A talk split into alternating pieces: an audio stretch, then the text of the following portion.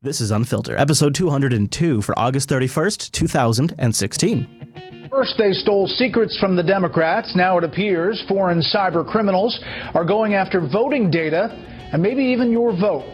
There are urgent concerns tonight that someone is already trying to hack into the computers that run the November election. And those concerns are setting off alarm bells here in Washington and all over the country.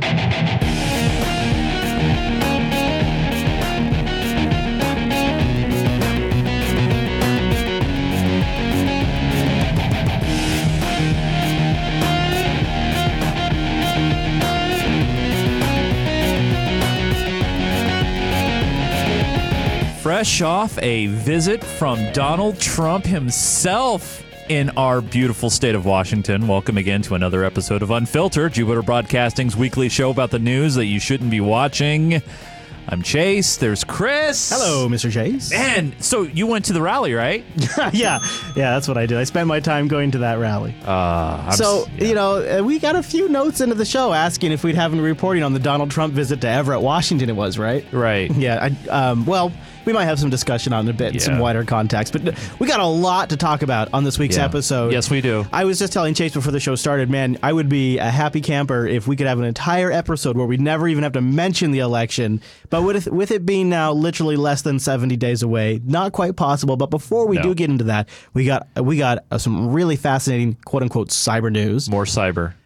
Big big things happening in Turkey and Syria and I also want to stress right here at the top of the show yeah. that the overtime this week, if you don't normally catch the overtime, do try to make time for it because there is some late breaking news that's massively important that is going in the overtime this week. Wow. So it's a big overtime, big top of the show, Chase. Nice. Lots to cover. Plus, we do have some election stuff to get into uh, and, and some of the other uh, meat and potatoes that we've been chewing on recently. Mm. You want to get right into the uh, the old cyber, uh, the whole cyber? Yeah, let's go ahead to cyber. Let's do it. So there was a big breach, uh, big breach, and the FBI is warning people about it. And the the place that broke the news, Chase. Can you guess who this is? Well, it's Yahoo. Hi, everyone. Yeah, Yahoo no, Yahoo News is breaking this supposed massive story here. And I'm Stephanie Sy, and this is Yahoo News wait, now. Wait, With Stephanie Sy. Yeah. Does that ring a bell? Yeah, wasn't she on Tech TV? Uh, I don't know. I have to look that up. Just a little over two months to the elections, the FBI says foreign hackers have penetrated state election systems. What? Yahoo News' chief investigative correspondent Michael Isikoff broke this story. Joins us now with the details. Mike, uh, this is quite a scoop. You write. So Mike was leaked some emails and a letter by the FBI and some plans by the Department of Homeland Security. So Mike somehow at Yahoo News got leaked this information, and uh, here's his report in your article uh, that two state election databases in recent weeks have been compromised. Uh, was any voter information compromised? Uh, in the case of the, the, two states were Arizona and Illinois, and in the state, in the case of Illinois, about 200, up to 200,000 uh, information on up to 200,000 voters was uh, exfiltrated or basically stolen. And you heard it there, foreign hackers, Chase. Huh. Foreign hackers. Can you guess? Uh, who the foreign hackers are? You got any guesses who might who might have done this, this hack job? Uh, Russia? Yeah. Okay. Let's see. Let's Foreign see. hackers. Uh, you had. Um, uh, you know, watch his eyes. It's telling sometimes when people are doing interviews, you can tell when they're when they're remembering something or they're when they're imagining something. Just watch his eyes. A, a cybersecurity expert. Uh, oh, okay. So we're ta- so we are uh, uh, we're getting a, a, a, yeah, yeah, a cybersecurity uh, expert. Uh, you had um, uh, a cybersecurity expert. Oh, okay. So a cybersecurity expert who uh, uh, who's been examining those Russian attacks, says he does see certain parallels, uh, parallels. between the way these hacks were done and other Russian state-sponsored cyber attacks. One of the IP addresses. One of the IP addresses. Well, oh. it's always interesting when these super sophisticated state hackers uh, forget to cover their IP address up. Uh, d- disclosed in the FBI flash alert does link to Russian criminal hacker forums oh. Uh, that have been that have surfaced before. So there are clues, but look, uh, uh, uh reaching hard conclusions on attribution is very. difficult. It's difficult. He's about to say, but the clip got cut off there. It's very difficult. So this quickly escalates from one IP address, and this may or may not have happened. We have this leaked email to full fledged Fox News alert status. We need to totally panic. The FBI warning election officials nationwide to step up security after foreign hackers apparently successfully broke into one state's Board of Elections website and targeted at least one other.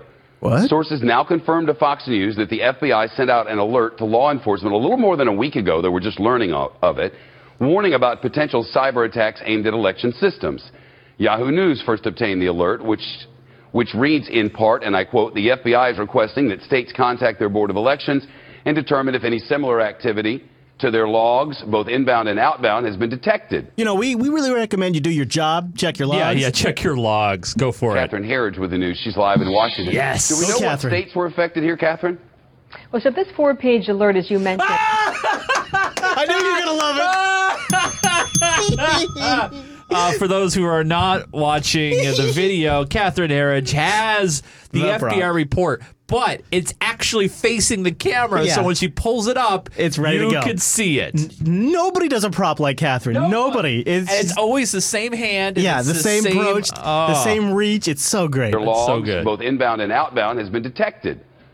Catherine Herridge with the news. She's live in Washington. Do we know what states were affected here, Catherine? Well, so this four-page alert, as you mentioned, was first obtained by Yahoo News and now confirmed by Fox independently, and it was sent to election officials after foreign hackers targeted voter registration databases in two states. Based on our reporting, we believe Illinois was affected, and we're working to confirm whether the second is Arizona. The FBI reports that eight IP addresses All right, here we go. Now we've got eight IP addresses. Yes, eight IP addresses that Uh-huh. are registered to Russian addresses. Uh, actually, it's IP addresses. That's a good question. So it's two things, according to the security experts. It's IP addresses that they, in some cases, and I think one case, have seen before, or IP addresses that they have seen on Russian hacker forums, either Right. like from posters or servers Yeah. or something. And so they got eight of these, seven of which they've seen on the hacker forums, one of which they've seen once before. each a unique numeric code identifying an individual computer, used readily available software to scan the Board of Election websites this is where it starts to fall apart. So part of the claims that it's Russian is that they the techniques paralleled previous Russian attacks. The same tool sets were used. right. Here's the problem. The software that was used is standard web scanner stuff. Ah, and in fact, once the web scan was complete, the tool that was used to get the information is a standard open source SQL dump tool. Nothing special. It's available in any Linux distro repository. It's very simple stuff. So this is their evidence that points to the Russians. It was misconfigured websites that the attacker was able to identify just by scanning the website, doing a remote vulnerability scan, and then using an open source SQL data extraction tool. By the way, all this information is cited in the show notes. They extracted the information. This is the sophisticated attack. And remember, these supposed Russian state attackers are not sophisticated enough to hide their IP addresses, but they're yet sophisticated enough to be state actors. Uh huh. readily available software to scan the Board of Election websites for vulnerabilities. Then, after a successful breach, voter data was stolen. At least one IP address was used in both attacks, suggesting some level of coordination. uh, here's what we have happening, and I'm just going to put it. I, I'm just. Yeah. I, I don't. Yeah. I don't have. I don't have any actual links to back this up. So this is technically conspiracy bacon. You know what? Yep, that tastes like Vancouver, British Columbia. This is a heyday for hackers. This is a heyday. So somebody used commonly available vulnerability scanners and a SQL dump tool to get access to this. They figured out, well, if they're using the CMS on this site, this place might also be using the same CMS. The same attack works twice. Now this attacker, probably some dude somewhere in some backwater US state, downloads this information fully with the intention of simply selling this information for identity fraud. Yeah. It's it's clear Yeah. and simple identity fraud data. Yeah. That's what they want this for. That's who's using it is just standard crooks who do identity theft.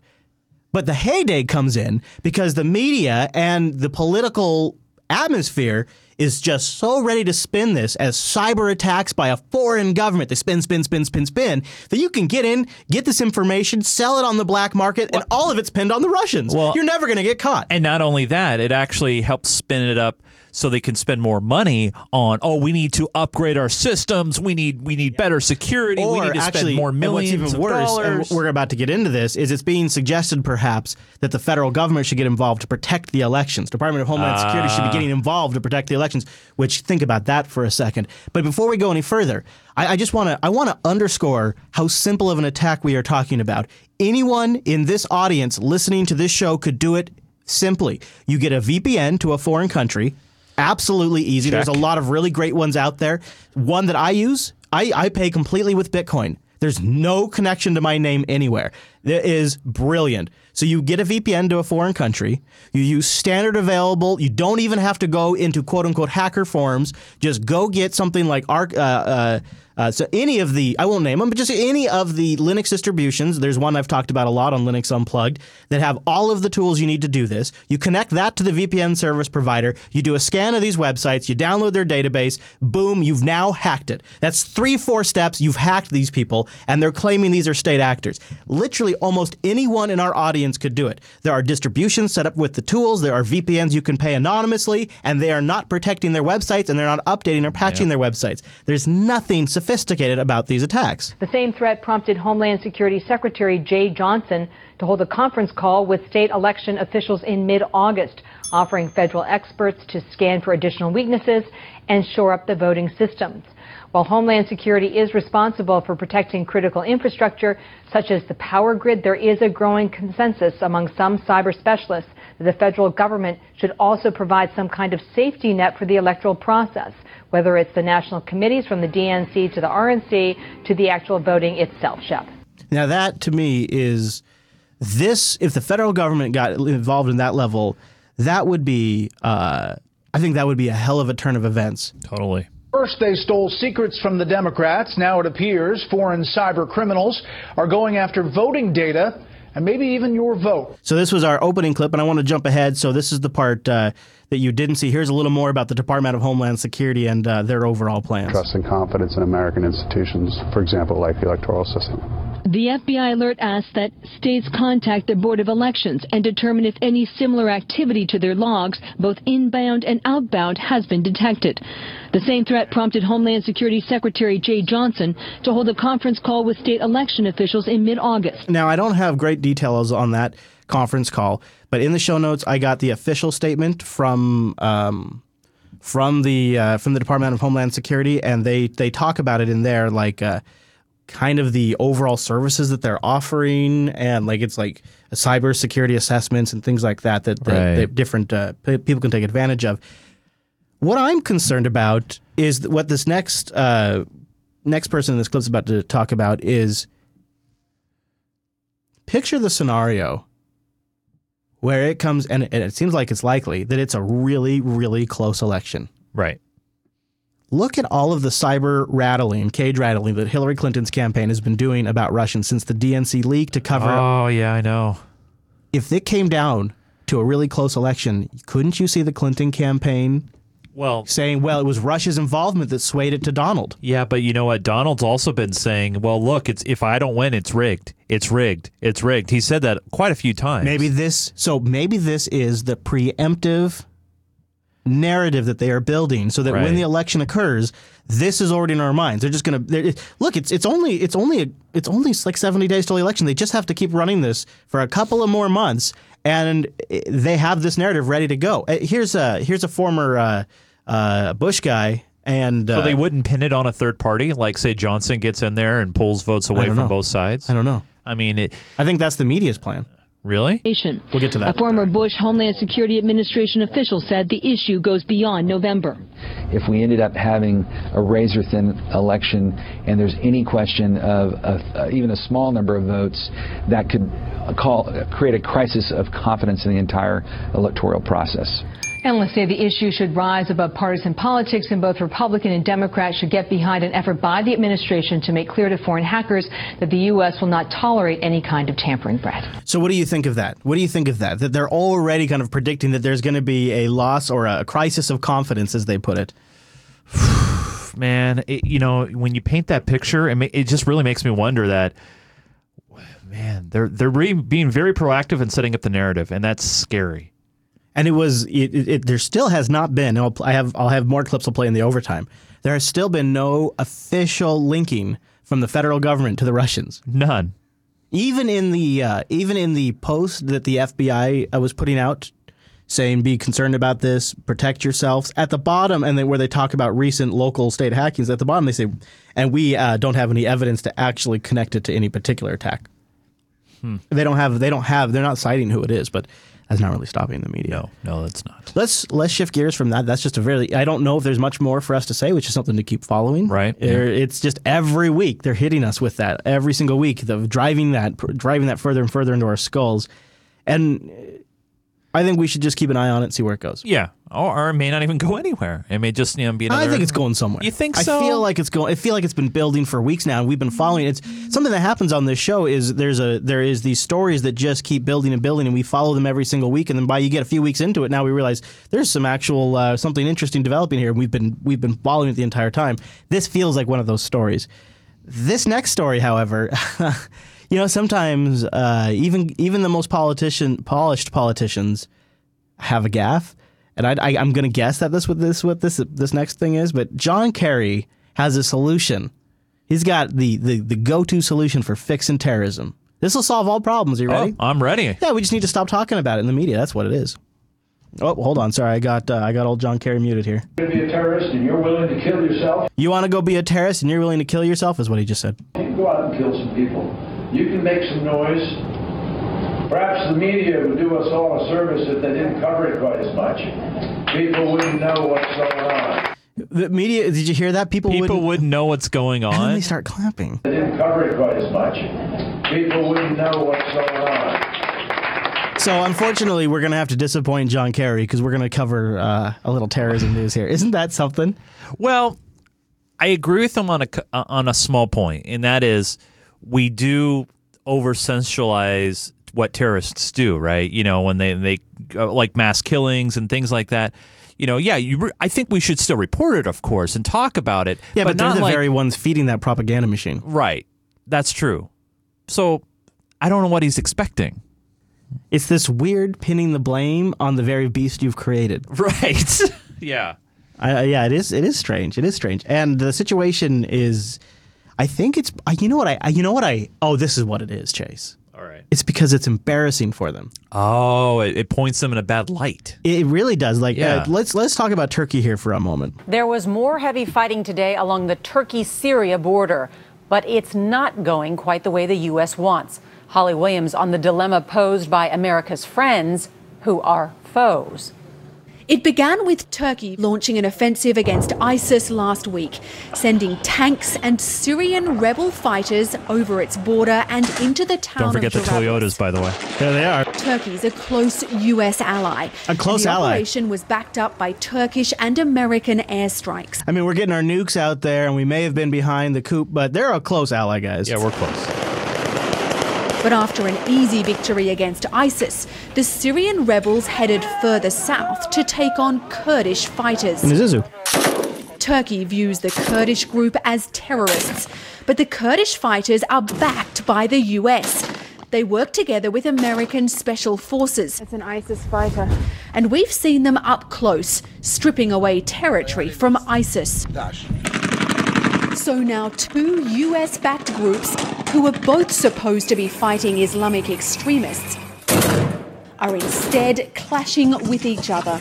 Oh, Oh man, Oh. that's not good. huh, funny how that just keeps happening.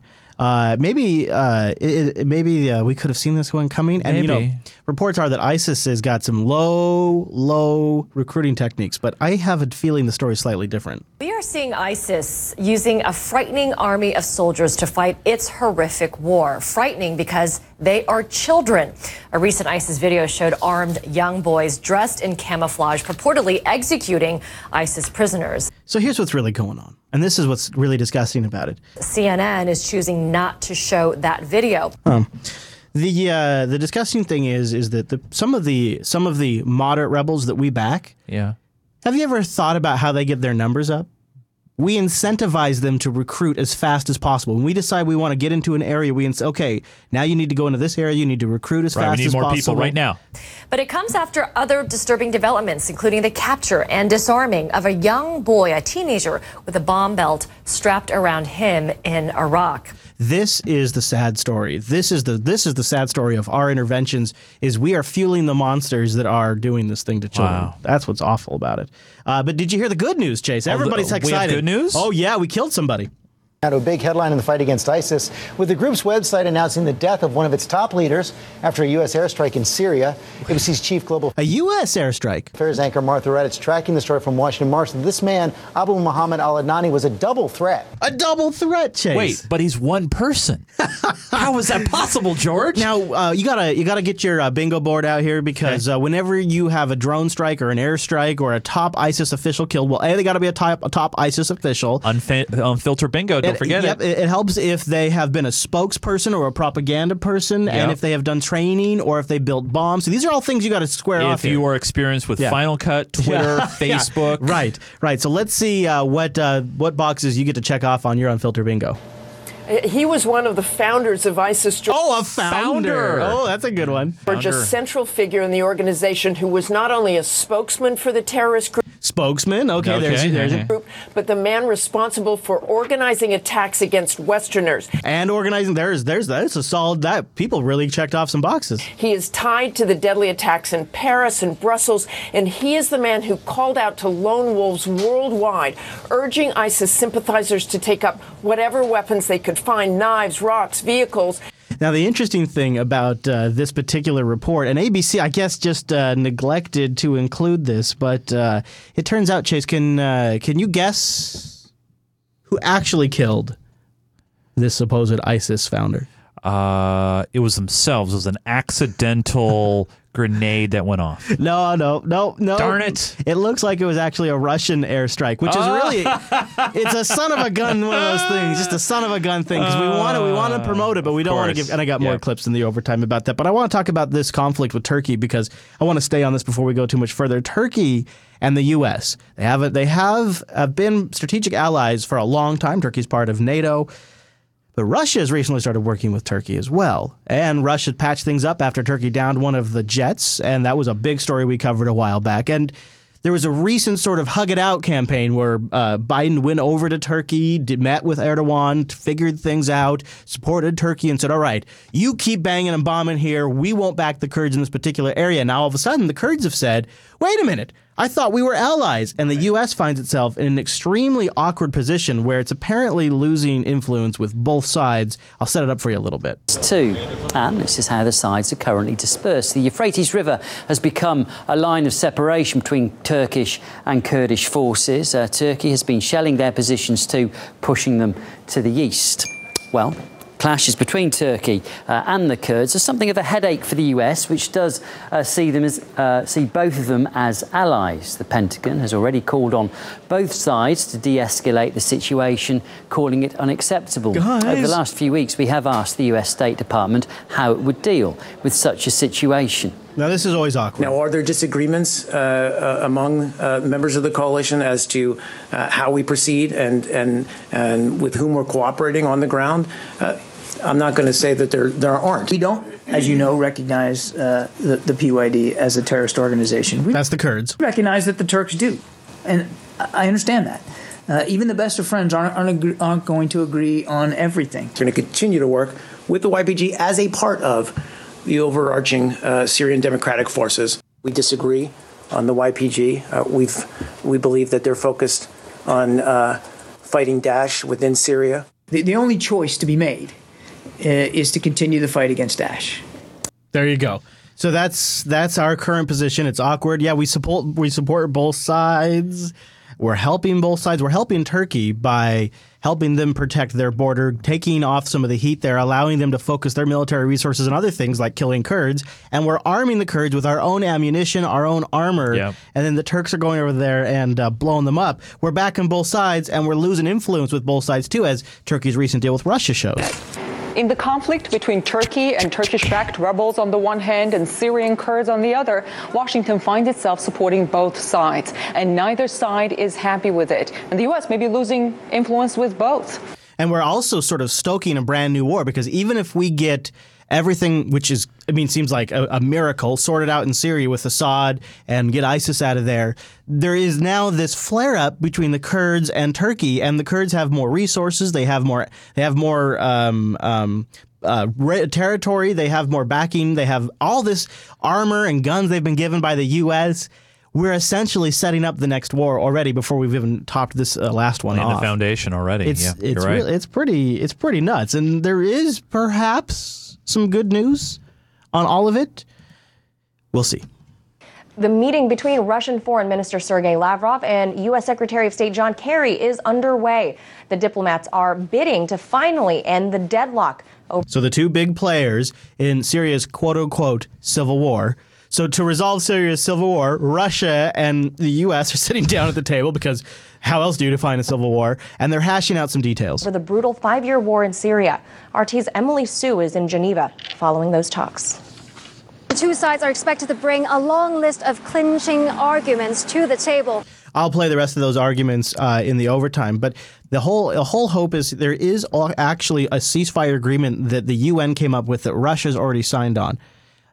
I think Russia's tact here with Kerry is to try to get Russia or try to get the U.S. to sign on to that same thing, and they're going to use leverage of some of the recent hum, uh, humanitarian corridors that they've set up out of Aleppo, okay. which is a big yeah. thing for them. They've just recently killed this top leader. These are all interesting negotiating points they have as Kerry sits down uh, with Lavrov now. I don't know where it's going to go because it seems like a long shot, but uh, there you have it. Well, at least it's something positive, right? I thought so. Yeah, yeah. I mean, you know, with all the killing and all the just disorganization that's yeah. been happening, yeah, at is. least we're trending in a positive direction. Exactly. yeah, that's the key. Mm, boy, I tell you what, as long as they're talking, it's going in that it's going in the right direction. It's not getting worse. I would hope. Yeah. Mr. Chase, before we transition into some more political things, we've kind of that kind of wraps up some of our world news. I thought coverage. we were done with politics. Ah, I thought we're going to sports. yeah, right. We're gonna. That'll be after the election. That's we'll right. Unfiltered transition. sports. Yeah, I want to take a moment and thank our patrons over at Patreon.com/slash Unfilter. You know, one of the great things about supporting this show is you're taking a stance and saying we want to have an active part in another voice in the media and another voice in the weekly coverage, and you're helping us create a people's history here. But what I think is absolutely worth underscoring is you're making it possible for us to focus on the content of the show every single week instead of trying to court advertisers, creating reports for them, telling them about our demographics, trying to collect data. We don't have to do any of that right. because we're sponsored by our patrons. Massive because this show takes all of the attention and focus we can give it. It is a marathon to do this show. I was uh, kind of kvetching earlier on the live stream that you know, for about 202 weeks now, I've had at least lunch and dinner over my keyboard, often breakfast, working Wednesdays on this show. Your keyboard's getting nasty. And producer Matt and I are working on this show seven days a week. It really is a it is a full time effort. There's pretty much no other project I've ever undertaken that requires this level of work, especially with the elections, because there's so much to sort through that we don't want in the show. Yeah. If we're going to talk about it, we want to make sure it's worth talking about. And Absolutely. That's, that's a massive effort too. And we try to make it as condensed and consolidated so you get the most value as possible. So if you've gotten some value out of the show, please consider supporting us at patreon.com slash unfilter. And uh, with that, Mr. Chase, uh, guess yeah. what? Oh, buddy, it's time. Get ready. Yeah. Uh, wait a minute. Yeah. Wait, I'm, Yeah. look, I'm looking in your bag, Ch- Chase. Y- y- Where's Where's the bag? Oh. Oh. Uh, you guys, listen, pa- patrons, patrons, yeah, yeah, come over to the speaker. No, yeah, getting- getting yeah, close. Yeah, yeah, getting close. Um, I'm, I need your forgiveness. I, I, I apologize because you know I, you know, it's called life, right? And you know, you, you know, you get the politics, and you know, Trump was in town, and oh man, Trump was in town. Uh, but uh, no, I, I forgot to post uh, for episode 202. I just can't. I just can't.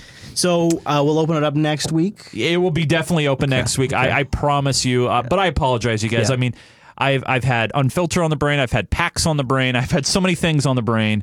Uh, I mean, Chris, for example, when you were getting ready for Linux Fest Northwest, which It's is nuts, Jason. it's nuts, nuts. right? You're you're you got a thousand things in your head. I've received probably sixty or seventy emails from different companies who wants me to come talk to them at PAX. It's okay, Chase. So we sorry. forgive this I'm week. We sorry. forgive. Uh, thank you to everybody who supports us. By the way, uh, your Unfiltered 200 posters went out, getting lots of great responses that for those in the Swag Club member. Nice. Also, don't forget you can send us in notes, and we'll have that mail sack next week. But that's okay. We've got so much news to cover, and I also am really excited to get to the overtime segment that I don't mind just moving right along. Okay, good. Do you want to just uh, with that we uh, will just uh, move right along? And I will say again, thanks to you guys who do support us. Mhm. You know, even though I didn't read any messages this week, we do appreciate that. That's how we go. Uh, th- th- that's how we roll. We do appreciate it, and Yes. we'll make sure to double down on it next week. So I want to cover something that I know you're all going to think to yourself, is this really news? But I think it's leading somewhere. Let's open it up. Good evening. Scott is off tonight. That's I'm not Norah news. O'Donnell. it is about the last thing Hillary Clinton's campaign needed a scandal involving the husband of her top aide, Huma Abedin. Anthony Weiner, the former New York congressman, was caught sexting again. Today, Abedin announced she's splitting with him. Donald Trump wasted no time using the scandal to attack Clinton. Here's Nancy Cordes. So there's something that I've noticed, and this is it's we've been do- covering Top the- story, by the way. Oh yeah, oh yeah, top Yeah. story on the CBS News. Yeah, isn't that interesting? Ah man, yeah, good catch. Weiner in your face. It really is. A, it's so many Weiner headlines, so many Weiner jokes. Um, I, I have noticed that Huma Abedin has been showing up in the news cycle for the last two weeks more and more and more. Oh, more. yeah. And then it led to this. And I think there is an active effort to make the public know her name. I'll tell you why in a minute. Okay. And I think this is a this just like like like Paris Hilton or Pamela Anderson. One of the ways you get your name in the headlines and people get to know about you Scandal. is is a sex scandal. I'm not, by the way, saying that Uma did it. Um, I'll get into that. I got All some right. bacon, but this More is bacon. all about getting you to know her name. We are moving forward. Abedin stood by Weiner the first time he was caught, and the second, and the third. And that's just the ones that made it into the press. But today, the New York Post published a suggestive photo he had sent to a woman as his toddler son lay next to him. Within hours, Abedin released a statement from the Hamptons, where Clinton has been fundraising. After long and That's a quick little note to say that she's been fundraising for a week. consideration and work on my marriage, I have made the decision to separate from my husband, Abedin wrote. Anthony and I remain devoted to doing what is best for our son, who is the light of our life. Can you tell us what you're going to be saying? Weiner's troubles date back to 2011. So I got a little bacon. More bacon this time from Surrey, British Columbia. There is nobody closer to Hillary Clinton. Not even Bill Clinton is, is Yeah, closer. than Uma, yeah. Nobody. Yeah. And there is a judge that is that is asking some questions that's sniffing around Uma right now and her connection to the Clinton Foundation. People are asking a lot of questions and I think there is some stuff that's about to be exposed. There is Oh? She was in she was often in possession of Hillary Clinton's BlackBerry. There's confidential we now know there was confidential classified information on that BlackBerry. Did she Yeah. have clearance to see some of that information? She connected Clinton Foundation donors directly to Hillary Clinton to enable meetings. Yeah. She was the fixer for many situations. This has been a campaign to get her name out in the public and more is about to come out. This Wow. was just this was just establishing the Huma brand. The Uma. Got to get that Uma. Out there. I got like four more clips on all of it. Of course, I'm not going to play the rest because I think we covered that from a news That's borderline perspective. porn. And it's, I think it's, I think there's a, I think there's a bigger thing at play here around Hillary's emails, around Benghazi, and around well, well, yeah, we've heard about. Oh, I don't. I don't know if you have anything about the Benghazi thing, but I yeah, I mean, Yeah. there's been some more emails about that. So before we talk about that, yeah, I want to talk about other people connected to Hillary Clinton, just to sort of round off the why I think the Huma stuff is interesting, because I think that Benghazi stuff probably should have its own discussion. right. Um, there's another person attached to Hillary recently, directly attached to Hillary, that um, basically is dusted off her shoulders. She got a great new gig. She's in charge of Hillary Clinton's nationwide campaign. She's chairman. And she just got reelected Why, everybody it's Debbie Wasserman Schultz. I want to thank. Well, she won the primary. Yeah, come on, dude. Why did she win the primary? Because it's all fixed. It's fixed. She's in. She's done. Just she's not even hurt by any of this. She wasn't knocked out of the primary by this. She's Isn't Florida a mail? Thank you. This is all fixed. It's all fixed. Wow. Look at that. Like she's in, she's got no problem, no damage. She fixed the primary for Hillary Clinton, and then she's in. No, no political Wow. repercussions at all. Speaking of political repercussions, did you hear about what happened to Dr. Drew?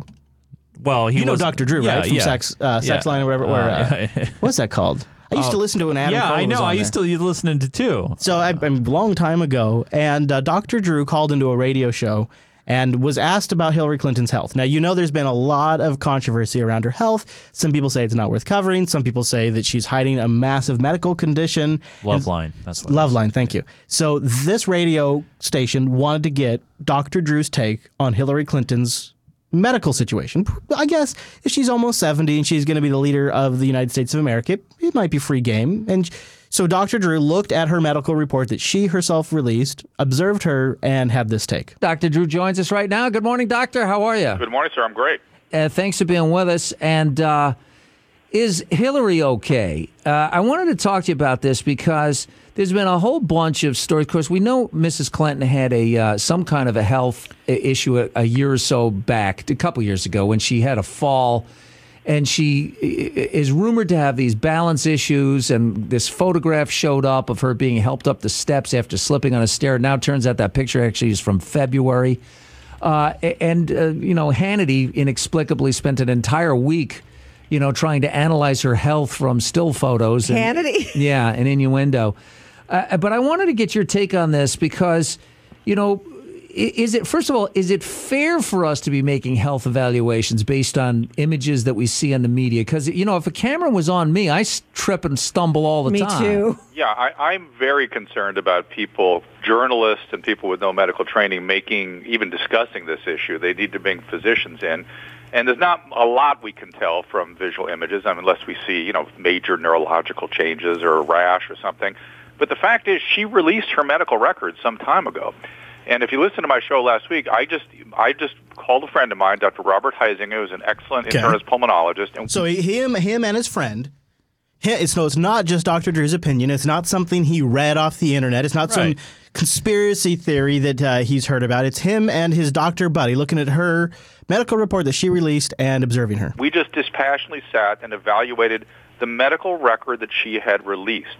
And based on the information that she has provided and her doctors have provided, we were gravely concerned not just about her health care, not about her health, but her health care. What? Have you heard about this? What does she have Obamacare? What's the problem here, Doctor Drew? Why? Well, it's it's hard for people to understand. I mean, both both of us concluded that if we were providing the care that she was receiving, we'd be ashamed to show up in the doctor's lounge. We'd be laughed out. It's it's she's receiving sort of 1950 level sort of care by our evaluation. So here's the basic facts. And by the way, before I launch into it, I don't know if you saw the New York Times this morning, but the science section has a front page article about the so-called Goldwater rule where psychiatrists are being urged from an ethical perspective not to quote psychoanalyze political figures or people that they don't have a chance to evaluate. Hmm. I, I would for in that they're saying that this thing needs to change. It's it's it may be even our ethical obligation to evaluate leaders.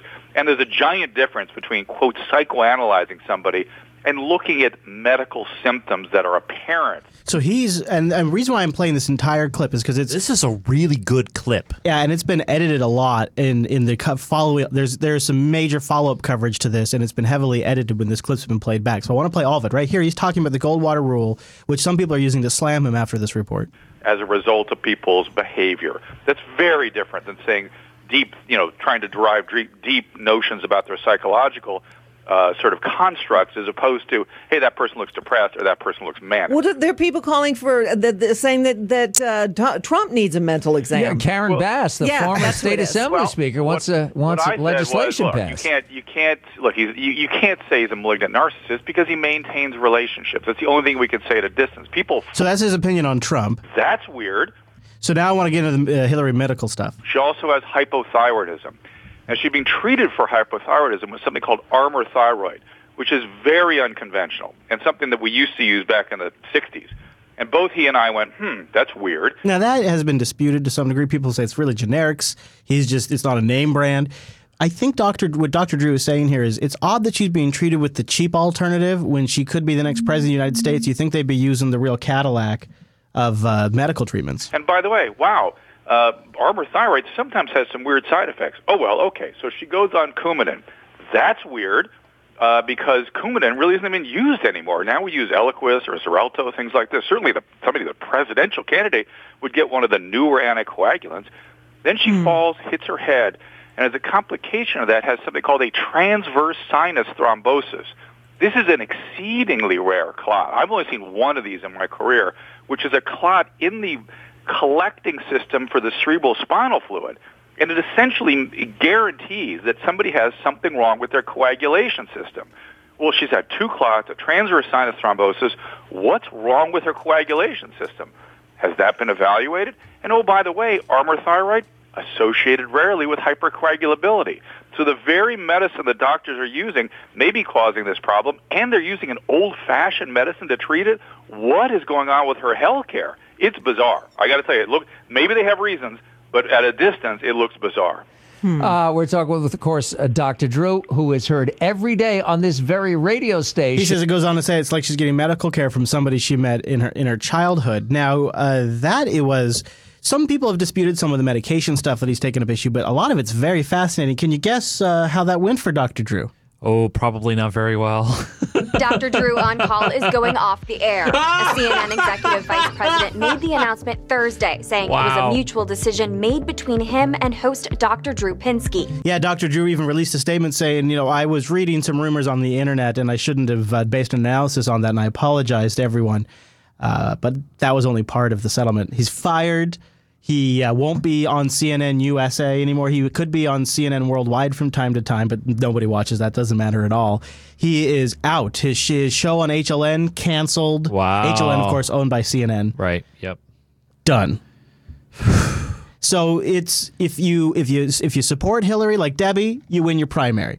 You say something bad against Hillary, even when you're not directly connected to her, you're on the Clinton News Network, you get canned. You get so, yeah.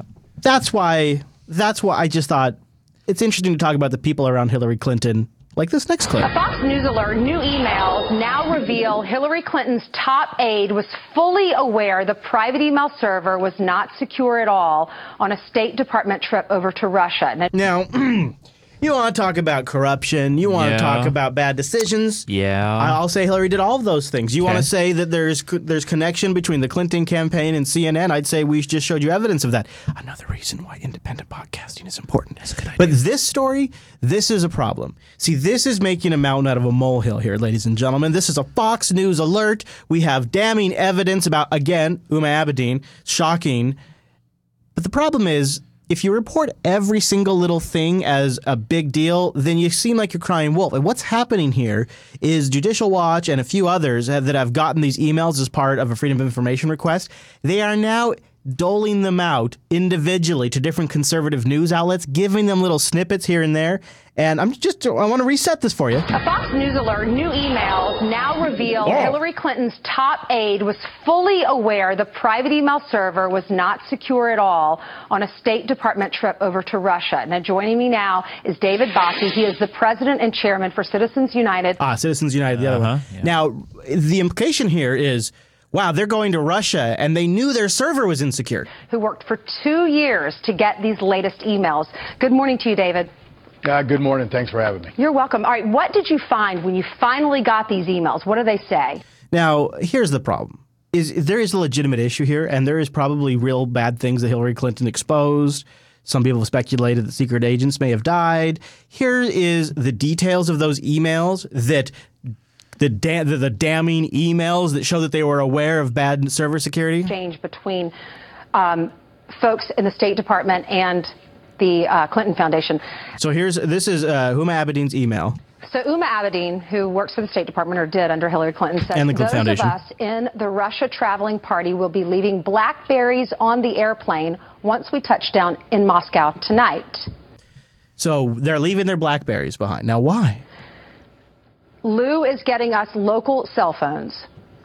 And then the next email says, We won't have berries in Russia. Then Justin Cooper writes back, Are they taking them from you because your ClintonEmail.com should work? Keep going. All right, here it is. It's for security reasons. I don't want to use that one either. So, what does that tell us, David? I'll tell you what that tells you. I, I have a feeling too. Go ahead. It tells you they're taking perfectly reasonable security precautions Yeah. when they're visiting Russia. Absolutely, because if they leave their phones on the plane, guess what? They can't be searched. They are responsibly handing, handling They're classified doing information. what they should be doing. That's why this is the issue, and this is this is the real problem. Is there's so much there's legitimate stuff with this email scandal, and then there is this total crap BS because the media is either too stupid to understand what it means, or just simply trying to make everything into a big deal. They are building. I here is my theory. They know she's going to get elected. It's not about stopping the election. They're trying like hell, but it's not about actually the, the long term. Is this is the noose around her neck once she gets into office? They're going to use this to run her presidency into the ground. They want her to be a one term president, and these are Yeah, the, they are lining all of this stuff up now, so that when she goes into office, it's all lined up. It's uh, what was the scandal? The Clinton, not Watergate. Uh, what was the Clinton scandal? Whitewater? Whitewater. Whitewater. Yeah. This is this is Bill had Whitewater. This is this is ten times Whitewater. This is ten times Whitewater. Because everybody knows about it. It's a massive scandal now. Everybody's talking about it. Huma Abedin, Anthony Weiner, all of the names are out there. It's all being exposed. They're making big deals out of everything. The entire because how do you take down a presidential? How do you take down a president? Not with some small B- BS story. It has to be a weapon that is as big as the president's office, and they are building that weapon right now. We are witnessing them plan for a Hillary Clinton presidency. I'm not saying she's going to necessarily get it, although I think she will. I think this is a contingency plan, and they have a best case scenario that it de- derails her presidency before she gets it. But I don't think that's the long term play here. Right. Uh, I don't know if you have any clips on Gary Johnson coming up, but the, yeah, I do. But the one thing that I've been following quite interestingly, and I don't know if you remember this from four years ago or eight years ago. When's the last time that we've seen a third party candidate get this much exposure? I mean, he's been Yeah. on CNN, he's been on Fox, Yeah. he's been on. All right, hold that thought. I want to because I, I want to finish No, because but the one thing I was going to just say though, real quick, to wrap up the quick point is, if they thought that Hillary was such a shoe in, why would they start Right. giving this guy more time? So I want to cover that. Okay. But, but the last question you raised was uh, the new email releases about Benghazi. Right. So I want to Yeah. just play that because we had put that. So Yeah. let's get to that and then we'll. The FBI is set to release a report on the Hillary Clinton email investigation. This release comes as early, perhaps, as this week in response. So we got two things. We have a report and new emails. The first thing up is the report of actual like interviews and documents from the FBI, FBI interview with Hillary Clinton. to several Freedom of Information Act requests. This, as we learned, the FBI recovered about 30 emails related to the Benghazi attack. So I want to stop there. So I think that report that's about to come out is is just going to be used to make more mountains out of molehills. There's no way the FBI is going to release a report with anything of substance not redacted. It's Right. all going to have black boxes on it. There's not going to be any su- substance, but the media will cherry pick portions of it to attack her, which you know have at it. That's their job.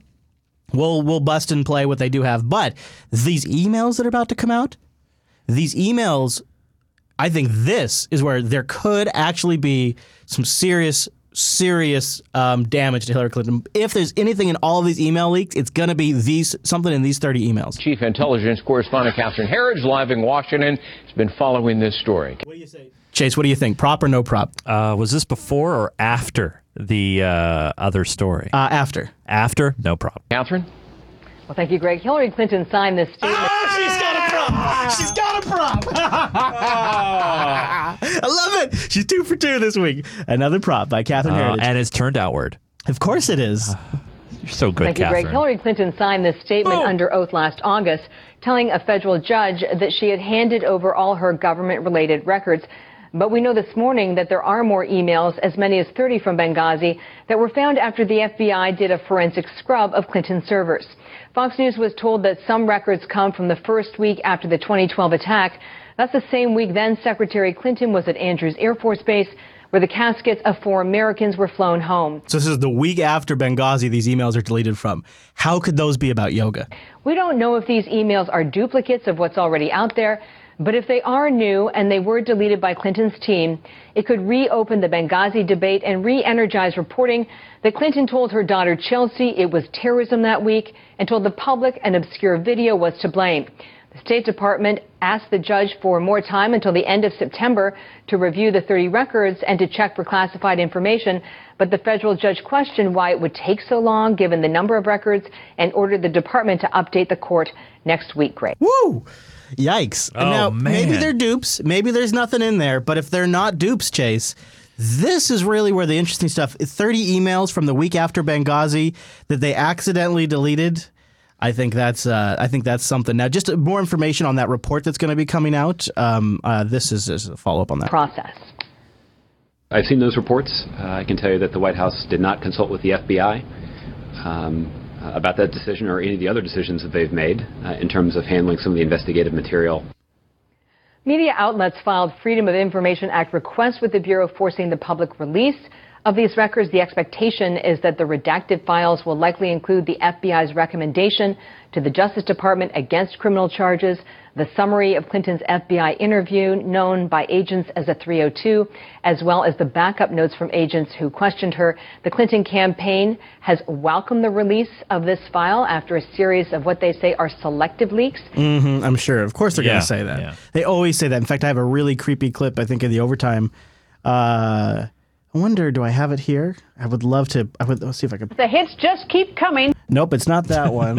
hmm hmm yeah. Number We're going to go on now with our Fox team coverage and politics. No, it was a CNN report. Well, it's probably in the overtime. It's it's great uh, the CNN take on that. Before we get to Gary and Jill, uh, why don't we talk just a little Trump Sure. I mean, he was in our backyard yesterday. and the medical records thing? Yeah. uh, that's you know we were just talking about that. Yeah. and MSNBC has really has really really started to just attack Trump like nuts now. And the show that has had, had taken the biggest quote unquote pivot is Morning Joe.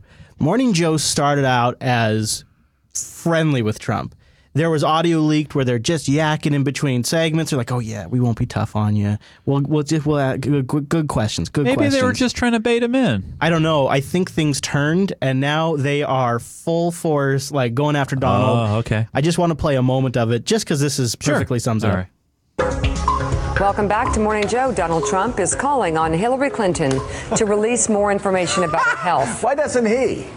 Well, we've been talking Oh, about this. Oh, wait. this. Do you know why? Why? Because if you do an MRI of him, his Yeah. rib cage, it's the weirdest thing. What? It it it's not like most rib cages. Oh. It actually you can like trace them and it spells amnesty done. it's just I don't know how it even does that. The rib. How does Ladies and gentlemen, the worst joke of the Yeah, year yeah, goes to Mr. Joe Scarborough. he spent all morning trying to get Amnesty Don to uh, uh, uh, get trend on Twitter. Amnesty Don. He tells NBC that the Democrat will not be releasing any more records challenging Trump to produce a legitimate and detailed letter on his health. Because This you is- know what happened? This is really interesting On- what happened. on this is the part I Friday- like. This is So this, they're just, you can look how happy they are about this. They are so thrilled about this next story. They are giddy. He's literally rubbing his hands together like he's about to eat a delicious piece of cake. Look at him. On Friday, Trump's personal physician, Dr. Harold Bornstein, Harold. Dr. Bornstein. spoke to NBC Harold. News exclusively about writing Trump's health assessment, in which he said, "quote His physical strength and stamina are extraordinary. His lab results as astonishingly, astonishingly excellent." And that he could state unequivocally that Mr. Trump will be Oh the my God. healthiest individual ever elected to the presidency.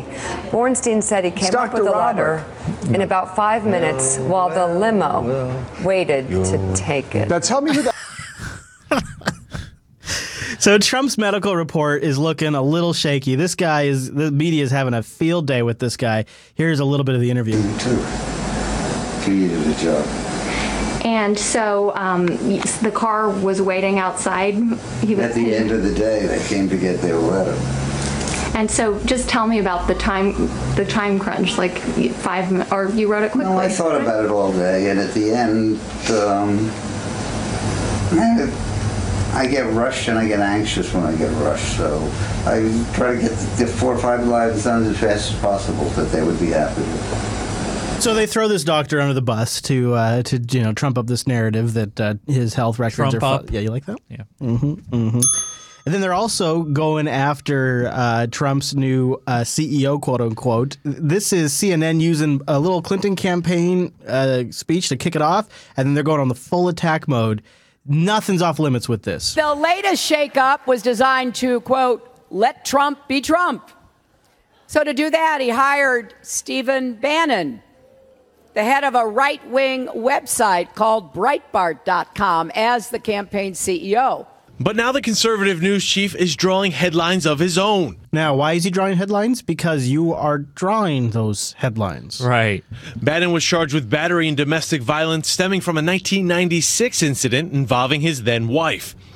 According to documents, You don't really need to hear any more. You can just hear how they're attacking the guy's character. And it's, I'm sure, sure he's probably an awful guy. Let's be honest. Yeah, 20 years old. Yeah, absolutely. Totally. I mean, he's so 1996. They're they're digging. They're kind of going a ways Yeah. back to find this. I think if you go back to the 90s, you could also find stories. There's books that have been released by Secret Service agents that said that uh, Hillary, oh yeah, was famous for throwing dishes at Bill. Yeah. Like there was some physical violence in the White House while those two were in the White House. They don't report on that though. They don't report on that. No. Yeah. They go off and dig something up from 1996 from somebody who's now connected to the Trump campaign. So new interesting attack methods against Trump. While he's also down today in Mexico talking to, he's actually probably right now about to give his speech uh, Well, on thought- immigration. It's happening like in an hour. Oh, really? I think so. I, well, I know he uh, was only supposed to be there for like 15, 20 minutes, and he ended up uh, staying there for over an hour. no, he's. I think he's still there. Actually, Is he still there? Let me, Is he uh, going to do his speech from Mexico? Yeah, he's going to give a Oh. speech. Yeah, he's going I to. thought he was going to do it in Arizona. No, no, I don't think. You sure? Oh. No, you know what? I was. I remember now. The clips I was looking at just had the countdown. They have that stupid countdown. They didn't say where. The, they didn't say where the Oh, speech was going to be. at. okay. Yeah, you're right. Uh, and it looks like they're at commercial right now, so I can't see if uh, I was going to check check now to see if they still have the countdown going. But doing a live check of the stream, uh, there you go. So Fox News right now is they have up on their up on their screen awaiting uh, awaiting Trump's speech. Part of it. The hate is we're talking about the other, we're talking about crime, and I believe it was a vicious code word. All that being said, it was good politics today, and it did elevate. Mercedes. Uh, so yeah, that's All right, They're just okay. they're they're they're vamping on the live stream on their on live stream on the air while they wait for uh, Yep, for Trump. enough. So the speech hasn't happened yet, but I think you might be right. It might be in Arizona. So let's talk about uh, let's talk about uh, the uh, the the third party candidates, Gary and Jill. This I don't I, I don't have a like the go to clip, but here's a couple of things that we noticed this week is CNN often throws up these digital takes to try to get to the millenniums out there and get them to you know think something's hip. And they released two different videos this week. It's the perfect social media bite sized shareable thing. It's what will libertarian Gary Johnson believe in two minutes. And they have uh, the the big info text. They got hip music. Libertarians are fiscally conservative, and socially, they really don't give a damn as long as you don't force your social whatever it is on anybody else. I do. So they set up Gary Johnson there. Same exact. They brought Gary in. They shot that in a nice studio. Same thing for Jill. Again, hip music. What the Green Party's Jill Stein believes. The most important thing to know about the Green Party is that we do not take money from corporations, from lobbyists, uh, and we do not have super PACs. We say get And they're overlaying all of that with big bold text. Right. They're doing a package here. They've been interviewing these guys. They're getting them presented. They're getting their names, their brand out there. They're getting them known. Well, he's the former Republican governor of New Mexico and now the I Libertarian saw. Party's presidential nominee who says he has a path to victory in this election. Now, Fox News doesn't generally give time to anybody but Trump and a little bit to Hillary to bash her. They don't tend to give time to the third party candidates. And now this is Fox News Sunday, which is, by the way, their their I, I call it their flagship nationwide show because they actually show it on Fox TV stations, terrestrial stations across the country. So this is a big deal. Joining us now, Gary Johnson. Governor, welcome to Fox News Sunday. Chris, thanks. You can tell he's excited. Yeah, he's like, yeah, I've Your made it. campaign manager says you have a two-part strategy to win the White House. The first part is that you have to get on that stage for the presidential debate starting September 26th. In the Real Clear Politics average of recent polls, you're at 8%. So you and you need to reach 15% to get on the stage. Would you agree that if you don't get into the debates, it's game over? Uh, winning the election, yes, I would say game over, winning the election. But uh, the Presidential Debate Commission has identified five polls. Uh, we're at 10% flat on those five polls, and uh, that's an increase, really, of uh, probably about 4% consensus. So Now, it's just kind of standard stuff in this interview after this. Chris Wallace is asking questions that, if you've been following Gary at all, you've heard him ask all these questions before. Yeah, he's he's answered them very clearly before that. You know, Mhm. he's going to go on to say he's very optimistic Yeah, that they're going to make better. it. He'll say that the fact they don't even know who I am is an advantage because I'm not one of those two. Right, exactly. Standard points. Yep. Is it possible that he's getting this much attention for him not to be included in the debates? It seems like it's still possible No, because it confuses things. The only reason why I, I think he's going to be there and why I made my Red book prediction last week was because a they're setting up for three podiums, right? Or they're supposed to be prepared for three podiums, right? And they also said, and some parties within the presidential debate commission has already said, well, if he doesn't get to 15, it's not like we're not going to allow him in. If he gets close, we're going to, you know, we'll make the nod, you know, kind of a thing. And then on top of that, you see CNN, you see Fox, you see MSNBC, you see all the big networks, even ABC look at him like, you know what? We're we're they're giving him time. And I don't remember a time back, man, I, I would have to probably think when I was a kid, maybe Perot, but I don't really remember too much from then. Where a Perot, third yeah. that a But third Perot, the thing about Perot is he bought his own time. He just bought TV time and just went on and, and then he there. got known, right? And then the rules were instituted. But I, I really think that you know when you have all these things happen, if he doesn't make the debates, I think you'll have a bigger controversy because of the fact that people, the millennials, a lot of the people, I don't know. Can they just say, well, he didn't make the 15%? yeah, but then they, you know people are going to say, well, yeah, because you didn't include him on some of the polls, you, Do you just didn't think- put his name there. Do you think this could be the establishment's hedge against Trump?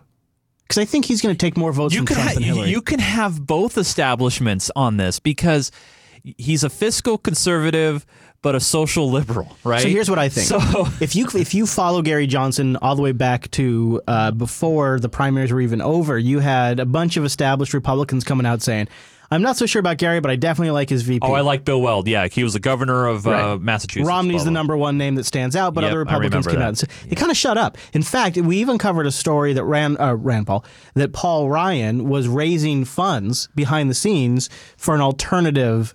Right. That never went anywhere. All these I- things kind of went away. I don't think they can get out there and go public on this yet. Right, exactly. But I think behind the scenes, they might be encouraging their connections at Fox or CNN to co- cover these guys a little more. This could be the right establishment. I don't know. That's a possibility because the reason why I say that is I feel like he's he's he is going to appeal more to those Republican voters who are maybe now upset that Trump has changed his immigration stance, or maybe people who are a little unsure about either. I think he's definitely going to take votes from Hillary too. So And it- this is where this is where it gets very interesting because I've interviewed. It's hard to say if any, or maybe the interview goes on to talk about a couple of uh, scenarios, but Do you want me to try to find it? Uh, it's I think it's right after that first part. Okay. but he, he uh, you know he asks um you know uh, the host asks him you know is it your goal uh, to um, get this to the House or to the Senate because if they don't get to 270 electoral votes, it goes to the House and or is is it the Congress? I forget if what there's else. any arguing that we did make differences in our state, being fiscally I conservative, think it's socially inclusive. We're already past it. oh, It was- really? yeah, it was it was right in the beginning. Probably about 4% consensus over the last six or seven weeks. So we're optimistic that we're going to actually right get into the this. debates. We're spending money right now in, uh, in uh, many states. In uh, five states right now, I'm at 16%. So I'm just really optimistic. Okay, so now you get in the debate stage, and now This this, is brings us to phase two, which is, as I understand it, is to keep both Clinton and Trump from reaching the majority of 270 electoral votes to be elected president, throw the race into the House of Representatives, where you say that you could win, and, and in that case, each state gets one vote. Stop it you there for a minute. This is the first time I've heard this. Uh, This narrative. particular strategy. This particular narrative. Now we heard this kind of before, uh, but not with- including Johnson. And I, I want to get your take because Well, if my speculation about Paul Ryan and others behind the scenes, Right. like Romney pulling the strings, when it gets to this position, they would they would use their influence there to push things his direction, possibly. right, and and the kicker is when each state gets one vote. You have more red states, I think, than blue states right now, and they would probably go towards uh, Johnson because Trump's so you know self-destructive. And so it, it makes me wonder. Now he goes. Uh, Johnson goes on to say, you know, no, my goal is to win. you know, get get to 270. But of course, you're going to say that though. yeah, of course. But if if it goes to the House, makes it quite interesting indeed. And uh, it hasn't it hasn't happened. It has happened in our history, but, but I think it was like in the 1800s. I want to say or something like that. It's crazy. This is definitely going to be a very interesting show to watch. Oh, it feels like it feels like another contender has has come on the island at the last minute when you thought it was narrowed down to the two final contestants. Uh, they've brought back like a player from last year's season, and he's right. shaking things up. yeah. I, I think this is great. I, I I really think that you know this is an exciting time. That being said, though, I I, I don't like either of Clinton or um, you know Trump's options. Those options are Gary Johnson. You know, there's some things I don't necessarily agree with him on that on on his candidacy either. But at least out of the three, he seems to be the most truthful, honest, and genuine, and least corrupt. And least corrupt. Yeah. at least when compared to Clinton, that's for damn Totally. sure. Mr. Chase, we should probably wrap this sucker up because we All have right. a packed overtime, All tons of good stuff to Fair get into. So Fair enough. why don't we just leave people with a little wisdom in case they're gonna make the mistake of not sticking around for the overtime? You could always join us live. Did you know we Right publish here. the live time and we convert it to people's time automatically? Really? Yeah. Even in North Korea, where they have a different time zone. Yeah, well, I have never technically tested that. Okay. But for goodness sakes, if Google can't figure it out, nobody can. You can take Lady Jupe's. Uh, Somebody over there, let us know. Yeah, let us know. Try Yes. it. JupiterBroadcasting.com slash calendar. Yes. Now, if I was going to follow you, maybe find out about PAX coverage coming up, S like that, where Yes. would I go? Uh, please follow me at Nunes, N U N E S, and at Geek Gamer TV. PAX this weekend, huge. This is our fifth year covering it. Thank you for the ding.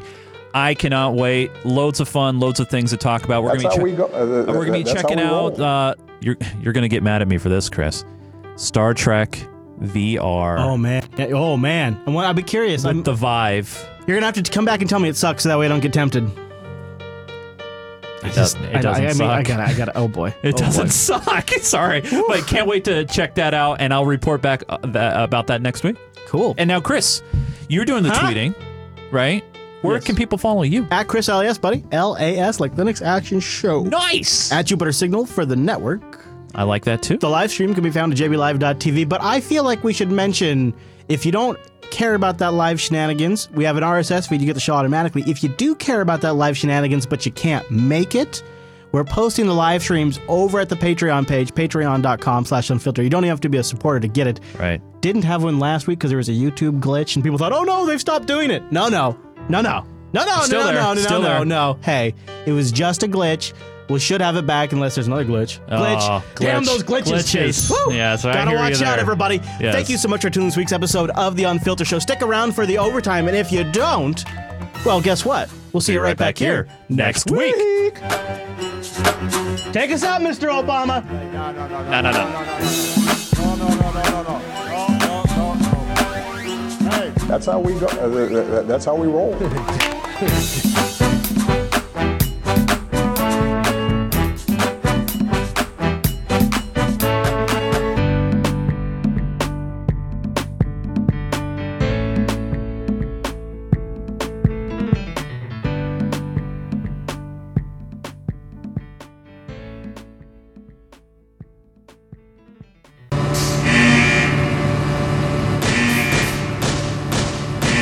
Reset your expectations, maybe a notch a little lower. I tease, I tease. It is episode 202 overtime.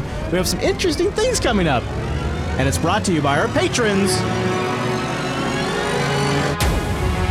over at patreon.com slash unfilter.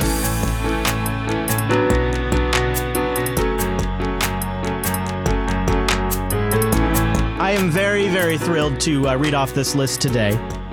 I have a I had a huge huge concern that we'd see a drop off after our 200th episode. And we have been working really hard on this show because there's so much stuff out there. I can't even tell you how many clips I had to uh, had to just sort of ignore about Chris Brown getting arrested. Like th- there's so much to wade through these days that uh, I reflected on the fact that I, th- I think it's probably been 200 weeks now that I've had lunch and dinner at least, and sometimes breakfast over the keyboard while I work on the show. And so to see so many of you step up and say thank you and support us at patreon.com slash unfilter it, it, it shows me that you do get value from the show in, in a way that as a content creator is extremely rewarding especially every now and then when you're feeling a little run down a little burned out and you start thinking gosh maybe it's time to take a couple of weeks off. And then this list comes in and uh, totally lifted my spirits. And i want to thank you guys because I, I hope I may have already said this in the show, but the fact that we can increase our bottom line for the revenue that this, show generates that makes it that makes it financially important to Jupiter Broadcasting as a company, which is a, which is an important business thing for us. But the fact that we can do that by me just simply focusing on making the show great every week and working with producer Matt and Chase to deliver you the best product we can every single week, we raised our bottom line because you went and supported us. I didn't have to stop. I didn't have to take time away from the show. I didn't have to slow down momentum and go talk with an advertiser. I didn't have to go spend time creating a PDF that breaks out our demographics of the show and download regions and then save it out and email it to somebody as our marketing packet. I didn't have to create an insertion order for this show to allow someone to fill out to tell me where they wanted the ad and how long they want and what they want me to talk about. I didn't have to negotiate any of that. All of that time that would have been spent on things that bring in advertisers, just the back end work, all of that goes into working on this show, making this show better. All of that effort, all of that work. And I want to thank you so much for allowing us to focus on the show and not that business stuff that doesn't necessarily make for a better show. For you, you don't hear ad reads in the show. But on the back end, it it absolutely absolutely makes a better product, especially for a show like Unfiltered that covers these stories. So thank you so much for supporting us. And with that, let me read our list this week. Thank you to Kenneth L, Maria W, Moss B, Micah M, JH, Ivan R, Liv M, Billy M. I'm going to say Jerb B Rad. Thank you, Jerb B Rad. I think that's it. Steve M, Dylan J, that's my son's name, Patty R, Ferran J, Rich S, Isaac M, Grant H, Zach C, Douglas M, and Thomas H. You have made my week. Thank you for supporting us at patreon.com slash unfilter. This overtime segment is dedicated to you and everyone else that supports us at patreon.com slash unfilter. And this is a good overtime. We've got some stories in here that I think are kind of newsworthy that just didn't fit at the top of the show.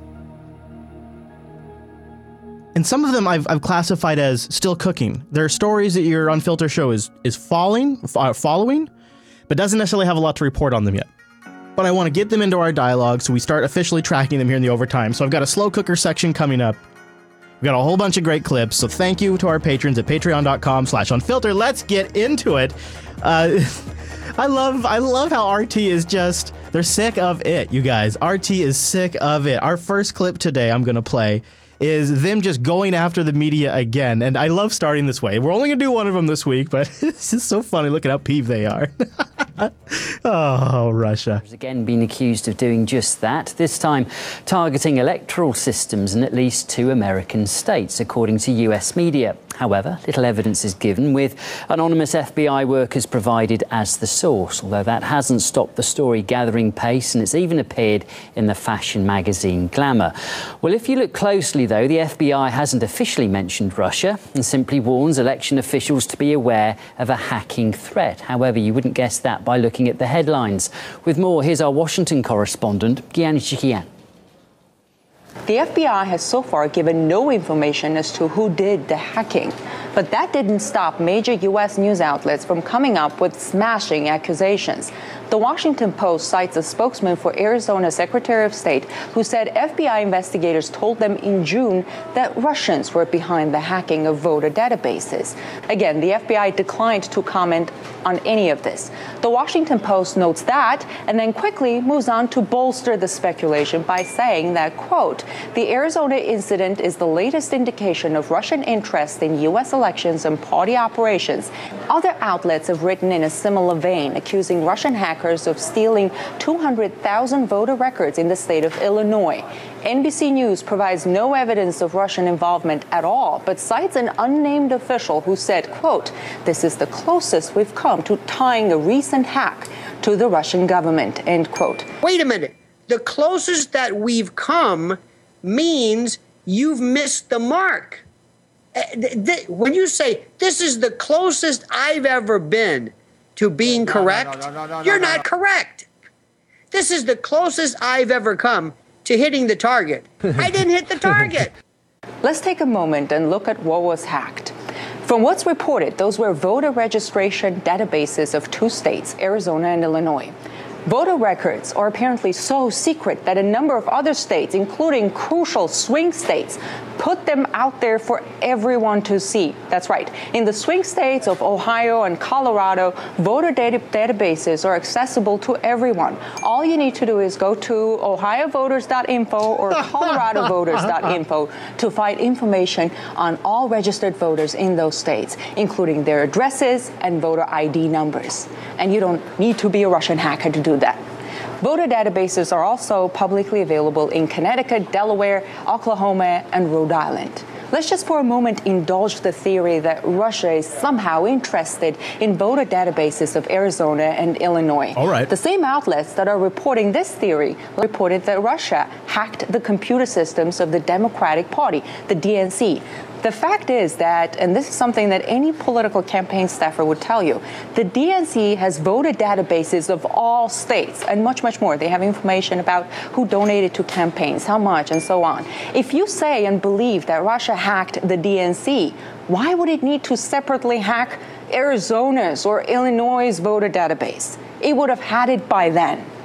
The disregard for evidence that some major news outlets showed in their reporting on theories about Russian hacks led to a situation where their theories now seem to, to be contradicting each other.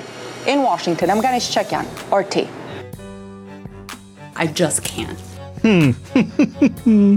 she does break it down pretty good. She does break it, you know, but you don't really need Russia Today to make fun of the mainstream media. I mean, we do that here plenty on the show, but this next moment in the show is is I don't know what to make of this. I think it tells you uh, the the media wants to go on and on and on about how racist Donald Trump is, but really in reality they seem to be the ones that are stoking the race war. If you ask me, I think this clip kind of serves as evidence. Uh, this has not been tampered with by your unfiltered show. This is legitimately 100% how it aired on MSNBC on national television at 11:24 a.m. That would be Central Time. Republican Party that is racist. I want to listen to part of her speech. She's talking about Hillary Clinton here, saying that Donald Trump is creating a racist party. You know what? In fact, I think I have that in here. Let me back it up a little bit so you get the full context. This campaign is appealing to a fringe in the Republican Party that is racist. I want to listen to part of her speech with you and then get your reaction. So here it is. Here we go. Sure. I am the extra crispy colonel. And my extra crispy $5 fill-up is a tasty... Absolutely. Going to play, but let me just talk where uh, apparently the, the word was from Hillary Clinton that a fr- somebody in the MSNBC control booth, knowing, I mean, how did this come up? How did that? How does that accidentally happen? How do you go to play a clip of Hillary Clinton and play a clip of the KFC's extra crispy chicken when you're talking about racism? How does that accidentally happen? Uh, on a national news broadcast. It couldn't even happen in a podcast. I, I, it is. It is literally what it shows you is these are the real racists. I'm gonna play. I'll play it again so that way you can see we're not. This is not altered. Their lower third remains up the entire time. We're 70 days out from the election. We're waiting to hear from him serious proposals with respect to serious problems. As you know, Hillary Clinton says that Trump's campaign is appealing to a fringe in the Republican Party that is racist. I want to listen to part of her speech with you and then get your reaction. So here it is. Sure. I am the extra crispy colonel. and my extra crispy $5 fill-up is a tasty... Absolutely going to play. But let me just talk where uh, apparently the, the word was from Hillary Clinton that a fringe element has effectively taken over OMG, the. OMG, OMG. And they just go on. Uh, what I think is interesting too is the commercial goes right to the part about crispy chicken. so it was there was so much intent behind that. It's it's sort uh, who's who who who's the racist? Who is the racist? Uh, okay, let's get to real news. So let me ask you uh, your thoughts as you heard this news, and what are your sources telling you, Richard? So this is about that ISIS leader, uh, our main promoter, who was uh, droned or killed, or well, we believe actually probably droned or, or uh, hit in maybe a, a, bombing from a Russian air force. But there's rumors, and it's interesting. MSNBC kind of points that out that we don't actually really know who killed this top ISIS official. Well, the key question is how did he die? ISIS issued this somewhat vague statement saying that he was martyred while surveying the battlefront uh, against Aleppo. But was he killed? Uh, and, and if so, by whom? Uh, martyred suggests that he was killed uh, deliberately, uh, but you never know. Did uh, was there an accident? Did the Russians kill him? The Russians have been carrying out operations uh, against Aleppo. So has the government of Bashar al-Assad. Uh, was he inside Aleppo? We still really don't uh, know very much at this stage. And I think before we can assess uh, how this uh, went down and what and what it will mean, we have to look at that key question: How did he die? And I spoke to a U.S. official just a, short time ago, and he said that they are still assessing the the effects. They are hmm. still trying to figure out what happened. Uh, not the indication that the U.S. had a lot of foreknowledge of this. Oh. Not that there was some U.S. commander uh, who was watching him and, uh, and, and pulled a trigger. Perhaps the U.S. killed him by accident, or perhaps it was uh, another party, or, or, or, perhaps he you know he died making a, a bomb attack. It's yeah. it's very unclear at this stage. But uh, he was a key figure, uh, and, and I think most recently he, he was significant for for issuing a call to arms uh, before the Muslim holy month of Ramadan. And, and, unfortunately, that call to arms was taken up by many people, and, and it was seen as connected to uh, a spike in attacks in Europe, here in Istanbul. Also, some connected it to the uh, Orlando shooting, uh, in which the, the attacker pledged his allegiance to ISIS as well. And Richard, is there any significance in him dying uh, reportedly in Aleppo, in Syria? Did, did we know, uh, forgive my ignorance, did we know that that might be where he was operating this whole time? Um, I like the reason why I'm still playing this is I want you to hear how he answered that question. Uh, I don't think so. I, I, don't think anyone would necessarily have known uh, that. Uh, he didn't necessarily die in Aleppo. Uh, this this somewhat vague statement said that he was monitoring operations against Aleppo. Uh, one would assume that he was monitoring them from somewhere near Aleppo, uh, but they didn't say specifically that he was killed in the city. So this is this whole thing stinks a little bit. It's a little weird. Smells a little funky, if you ask me. Now we're, we're in the slow cooker connection, so I'll be I'll be looking more into that. Also, the T-tip, the TTIP, looks like it's dead. Creation of the world's largest free trade zone under threat, it seems. The Transatlantic Trade and Investment Partnership between the US and the EU is designed, in theory, to loosen up commerce. But critics have uh, said it's a big headache. They say it's going to give corporations power over governments, as well as seriously threatening jobs and quality controls. And now, today, France seems to be getting very cold feet, even though the European Commission insists negotiations are nonetheless progressing just fine. Although trade talks take time, the ball is rolling right now, and the Commission is making steady progress in the ongoing TTIP negotiations. So this is kind of interesting here. So Obama, you know, has been uh, pushing for this pretty hard. He's gone out. He went out and uh, he made uh, love with uh, all the different, um, uh, you know, politicians trying to make this happen. And this would this would essentially it, it, it over it's a trade agreement that would override some policies and laws of the EU, like ba- uh, labeling of GMOs and things like that. Here's a little bit on Obama's uh, charm offensive, I guess they like to call it's it. too long now. Uh, he's been on a charm offensive to promote the partnership thus far. Here he goes, everybody. Ha! They like to do this, this music now, which is uh, kind of annoying, but uh, here he is with Cameron. Uh, shaking hands, uh, laughing at jokes. There he is with Merkel, laughing at jokes again, shaking hands um, playing uh, golf with uh, Cameron, uh, looking at VR with uh, Merkel, and making bold promises. As you go forward, you can be confident that your greatest ally and friend, the United States of America, stands with you, shoulder to shoulder, now and forever. Their music, right? Isn't it great? Ah, hello everybody. Hello everybody. Ah, ha, ha. Aha. So it looks like one of Obama's legacy check marks isn't going to be getting checked off. Also, I'm watching the impeachment of uh, Brazil's first female president. Let's go straight to our breaking news coming in from Brazil. Brazil has impeached former leader Dilma Rousseff. Senators voted 61 to 20 to remove her from office for breaking budget rules. Her impeachment trial saw four days of impassioned debate. And well, it's been going on for months. Uh, the the whole thing has just been a disaster down there. Isn't it fascinating? Remember when the Snowden leaks came out? It turned out that we were spying on her and we were spying on their oil company. Michel Temer has assumed Brazil's presidency and plans to see out the rest of Rousseff's term, which will be until 2018. Dilma Rousseff was ruled to have mishandled Brazil's budget and misrepresented the state of the economy prior to her re election in 2014. Now, my understanding is the alternative isn't any less corrupt at all. Rousseff's supporters regard Parliament's actions as an attempted coup and have been protesting her trial for three consecutive days. See, this to me sounds like there's something more here. This is why I'm going to be doing some more digging. All of it's fascinating to me. The fact that she's not any more corrupt, in fact, she seems to be by by my external analysis less corrupt than the people replacing her. Uh, she and, and it's not just me that's saying that either. There's there's lots of people that have been writing about this. Specifically, Glenn Greenwald. Glenn Greenwald has been writing about this. But on top of all of it, I can't I can't stop thinking about the fact that this is one of the people we were spying on very directly. Like, so did we know this was coming? Are we involved?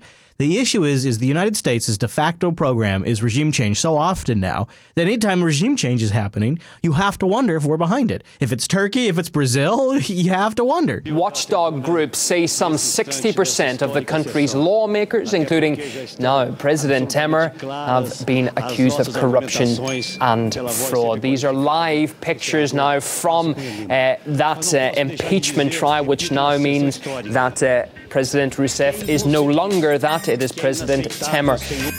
It's kind of a weird report, but there you go. Following that story too, hell of a hell of a story. You always wonder who's pulling the strings, right? There's always more going on.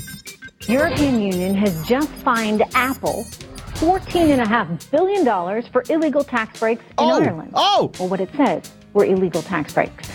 But both Apple and Ireland say they've done nothing wrong No. and they're going to appeal the ruling. But could this be part of a bigger money grab ploy by the European Union? Is this just an easy way for them to punish American companies while earning a few extra dollars for themselves? Oh, of course, that would be how the American media would see that. Uh, although it does appear that Apple was just following Irish laws, as far as I could tell. They didn't get a, a special deal necessarily.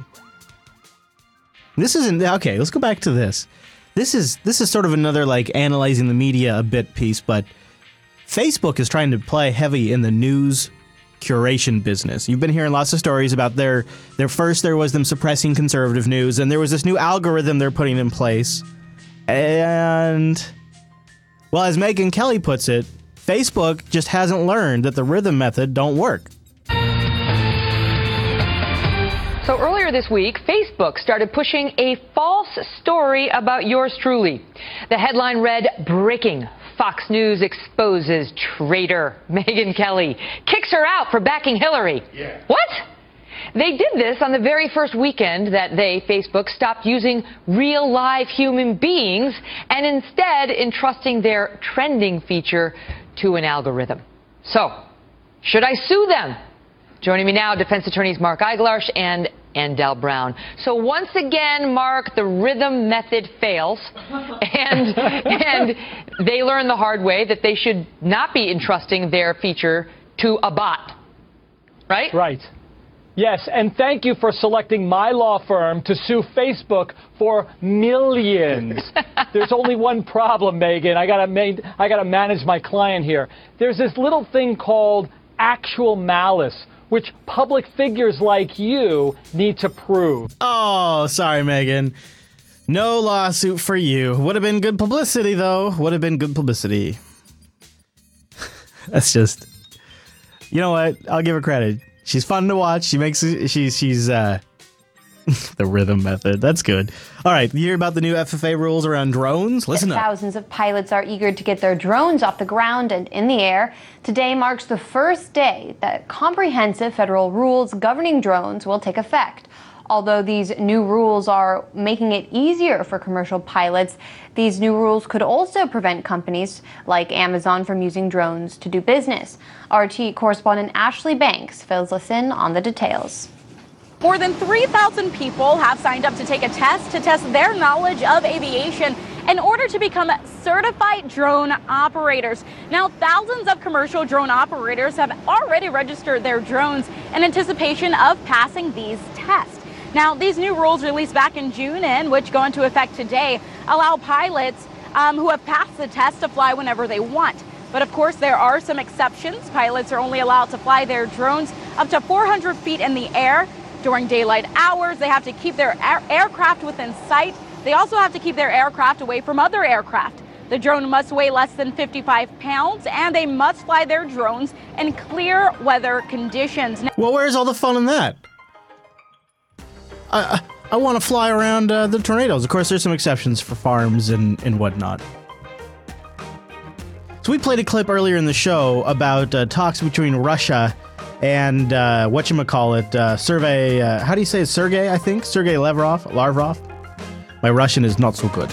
Not not so good, comrade. Anyways, uh, what I didn't play for you in the show is the rest of that clip is about the rather significant headwinds the peace talks in Syria face. And this summarizes some of them for you. The two sides are expected to bring a long list of clinching arguments to the table. First on the list would be the hotspot of Aleppo, which has seen some of the worst bloodshed since the civil war broke out in Syria.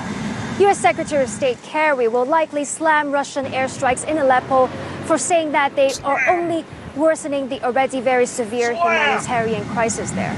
Sergei Lavrov will counter that argument Lavrov. by saying that actually Russia is at the forefront of maintaining aid corridors in Aleppo. In fact, Russia has already Okay, actually, agreed- hold on. Let's pause there. That's actually I've been I was just reading about this. This is that is actually a very good point, and I want to play it again. Is uh, this is what's really the thing about the whole Russians and the and the and the U.S. and all of this going into Syria is if you look just at the humanitarian uh, humanitarian corridors that Russia's been setting up recently, specifically out of Aleppo. That's where that is. That they you know they're gonna they're gonna lean on that as a uh, look at us being the good guys. counter that argument by saying that actually Russia is at the forefront of maintaining aid corridors in Aleppo. In fact, Russia has already agreed to the 48 humanitarian pause proposed by the UN earlier this month, while the US has not yet agreed to that yet.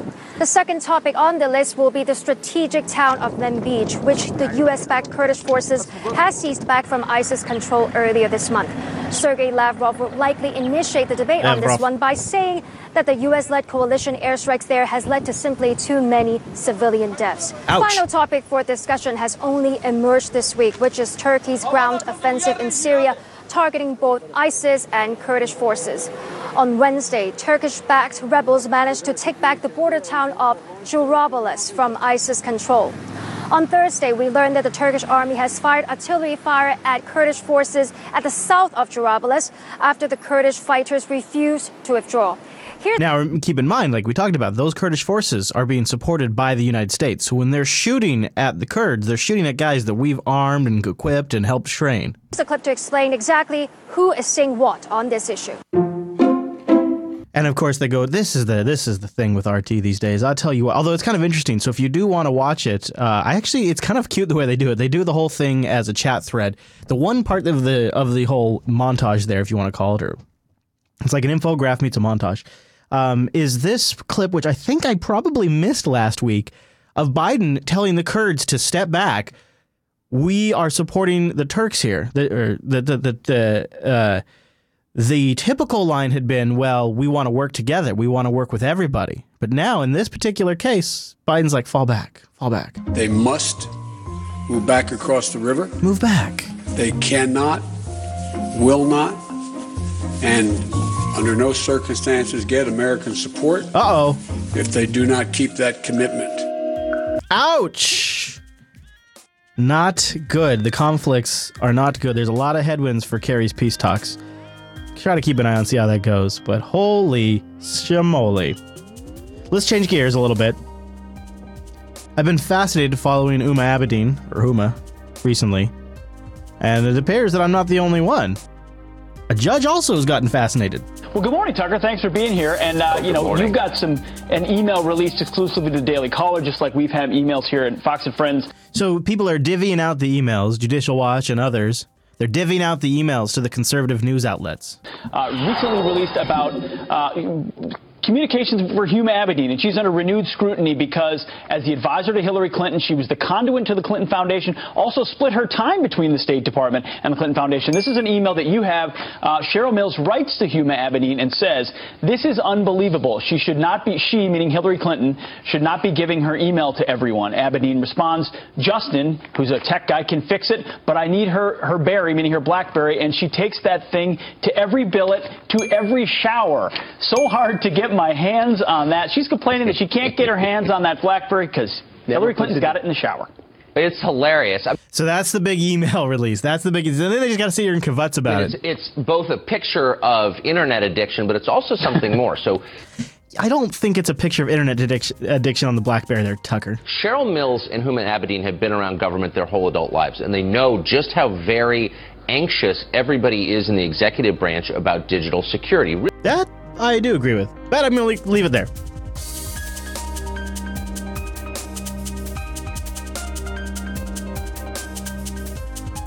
While we're talking about the Hill Dog, Well, if you are having trouble understanding what is really going on in Syria, perhaps the U.S. mainstream media has played a role. In his article called Propaganda for Syrian Regime Change, journalist Rick Sterling says that the goal of U.S. media coverage is to, quote, prepare the public for a new war with Syria. Well, now wait a minute. In light of Kerry's comments that the media should just stop talking about Syria, and it does seem like there's a lot more coverage these days. Is it possible they're prepping the public? Are they prepping the public for Hillary chat room? What do you think? Could this all be getting the, all of the excuses lined up for the dog to continue, or maybe to go, as they say, go to war, which would be more of a direct assault with the Assad regime? His article called Propaganda for Syrian Regime Change, journalist Rick Sterling says that the goal of U.S. media coverage is to, quote, prepare the public for a new war with Syria after Hillary, after Hillary Clinton becomes president. To discuss his article, we're being joined now by the author, Rick Sterling, of the anti war group Solidarity with Syria. Rick, thanks for being with us today. So, as you know, Gerry uh, Condon, Vice President of Veterans for Peace, has said this. He said, quote, everything we read about Syria in the U.S. media is wrong. okay, I do. You know what? All right, so far, I agree. The reality is that the U.S. government is supporting armed extremist groups who are terrorizing the Syrian people and trying to destroy Syria's secular state. In order to hide that ugly reality and push violent regime change, the U.S. is conducting a psychological warfare campaign to demonize Syria's president, Psyops. Bashar al Assad. End quote. So, Rick, can you give us some examples of what you find to be inaccurate or uh, perhaps misleading in the U.S. mainstream media with regard Yeah. to their coverage You about. Syria? Yes, I'd be happy to. Uh, first, a, a clarification. I work with the Syria Solidarity Movement. Um, but uh, regarding Gerry Condon of Veterans for Peace uh, statement, I think it's a terrific uh, development. Uh, Gerry Condon was part of a delegation that went to Syria and they saw with their own eyes the reality. They talked with a lot of people. They were in Damascus um, and they met with opposition groups. Yes, there are uh, peaceful opposition groups in Syria. Uh, they met with government uh, people, they met with regular citizens, and they came away with a totally different impression uh, from what we are being told by the media. Uh, regarding an example, uh, a great example is regarding Aleppo. Uh, if one follows PBS NewsHour and CNN and those stations, you would never have a clue that 85 to 90 percent of the population of Aleppo is in uh, the uh, part of the city controlled by the Syrian government. Uh, all we hear about are victims in the parts of the city that are, are controlled by the rebel terrorists. Uh, meanwhile, there are um, uh, Hell cannon missiles being fired from the rebel terrorist zones into the uh, uh, government held areas uh, all the time, dozens and hundreds every day, with lots of injured, but we never hear about those. Okay, so the, the rebels are actually launching attacks on the more heavily uh, populated areas, which are government controlled, is what you're saying. Yeah, uh, that is correct. So uh, you also wrote that, that quote, uh, despite five years of tragedy and destruction, the U.S. continues trying to overthrow or destroy the Syrian government. Now, uh, given the history of U.S. regime change, uh, which has failed in places like Iraq and in places like Libya, just to name a couple, why would the Well, I wouldn't say it's failed. I think that's that's being too generous, isn't it? I don't know if I'd say it's failed. I just, I'd say it's it's the results are disastrous. That would be fair. Sure, you could argue that. Failed? No, I don't think it's failed. Uh, Saddam and Gaddafi are not in power. The government's been fractured. They're not key political players. The resources are being sw- uh, swindled or swandled, swandled. I don't know, whatever. I think it's swindled by U.S. and uh, well, just actually not even U.S. but Western companies. Just look at Ukraine. Let's talk about Ukraine for a moment. Why wasn't Ukraine on our list, by the way?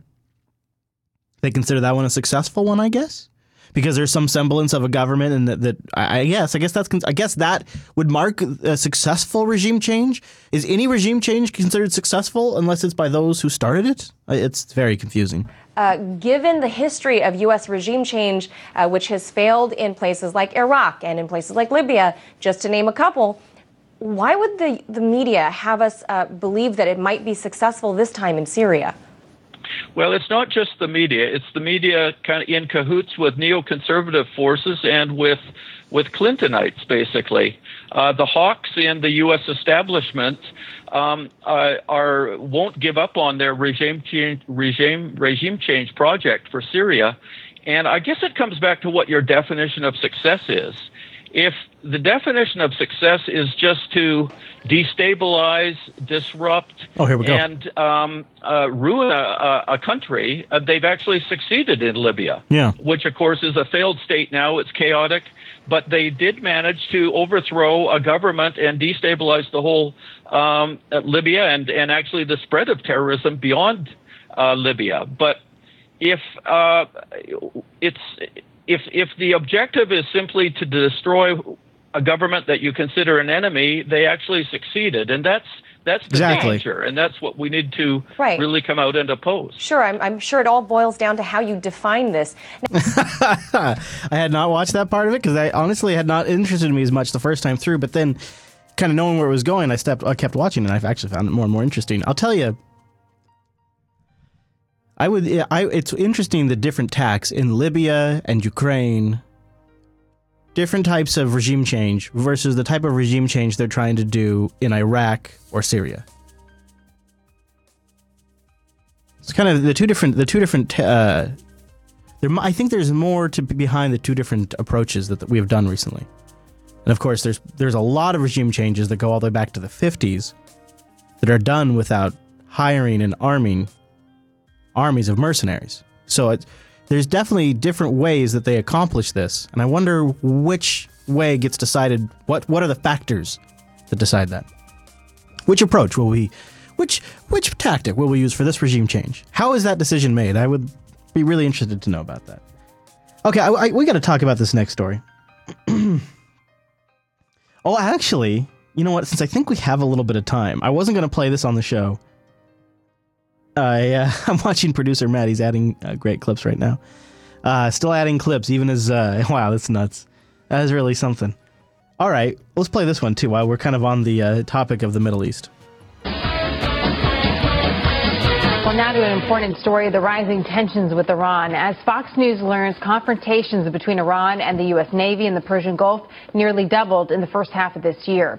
The latest incident involving this U.S. warship and the Iranian Revolutionary Guard Naval Patrol. It happened near the Strait of Hormuz, and of course, you know this is a strategic trade route, which is the only sea passage know. from the Persian Gulf out to the open ocean. For more on this, our chief Washington correspondent James Rosen is live in D.C. James?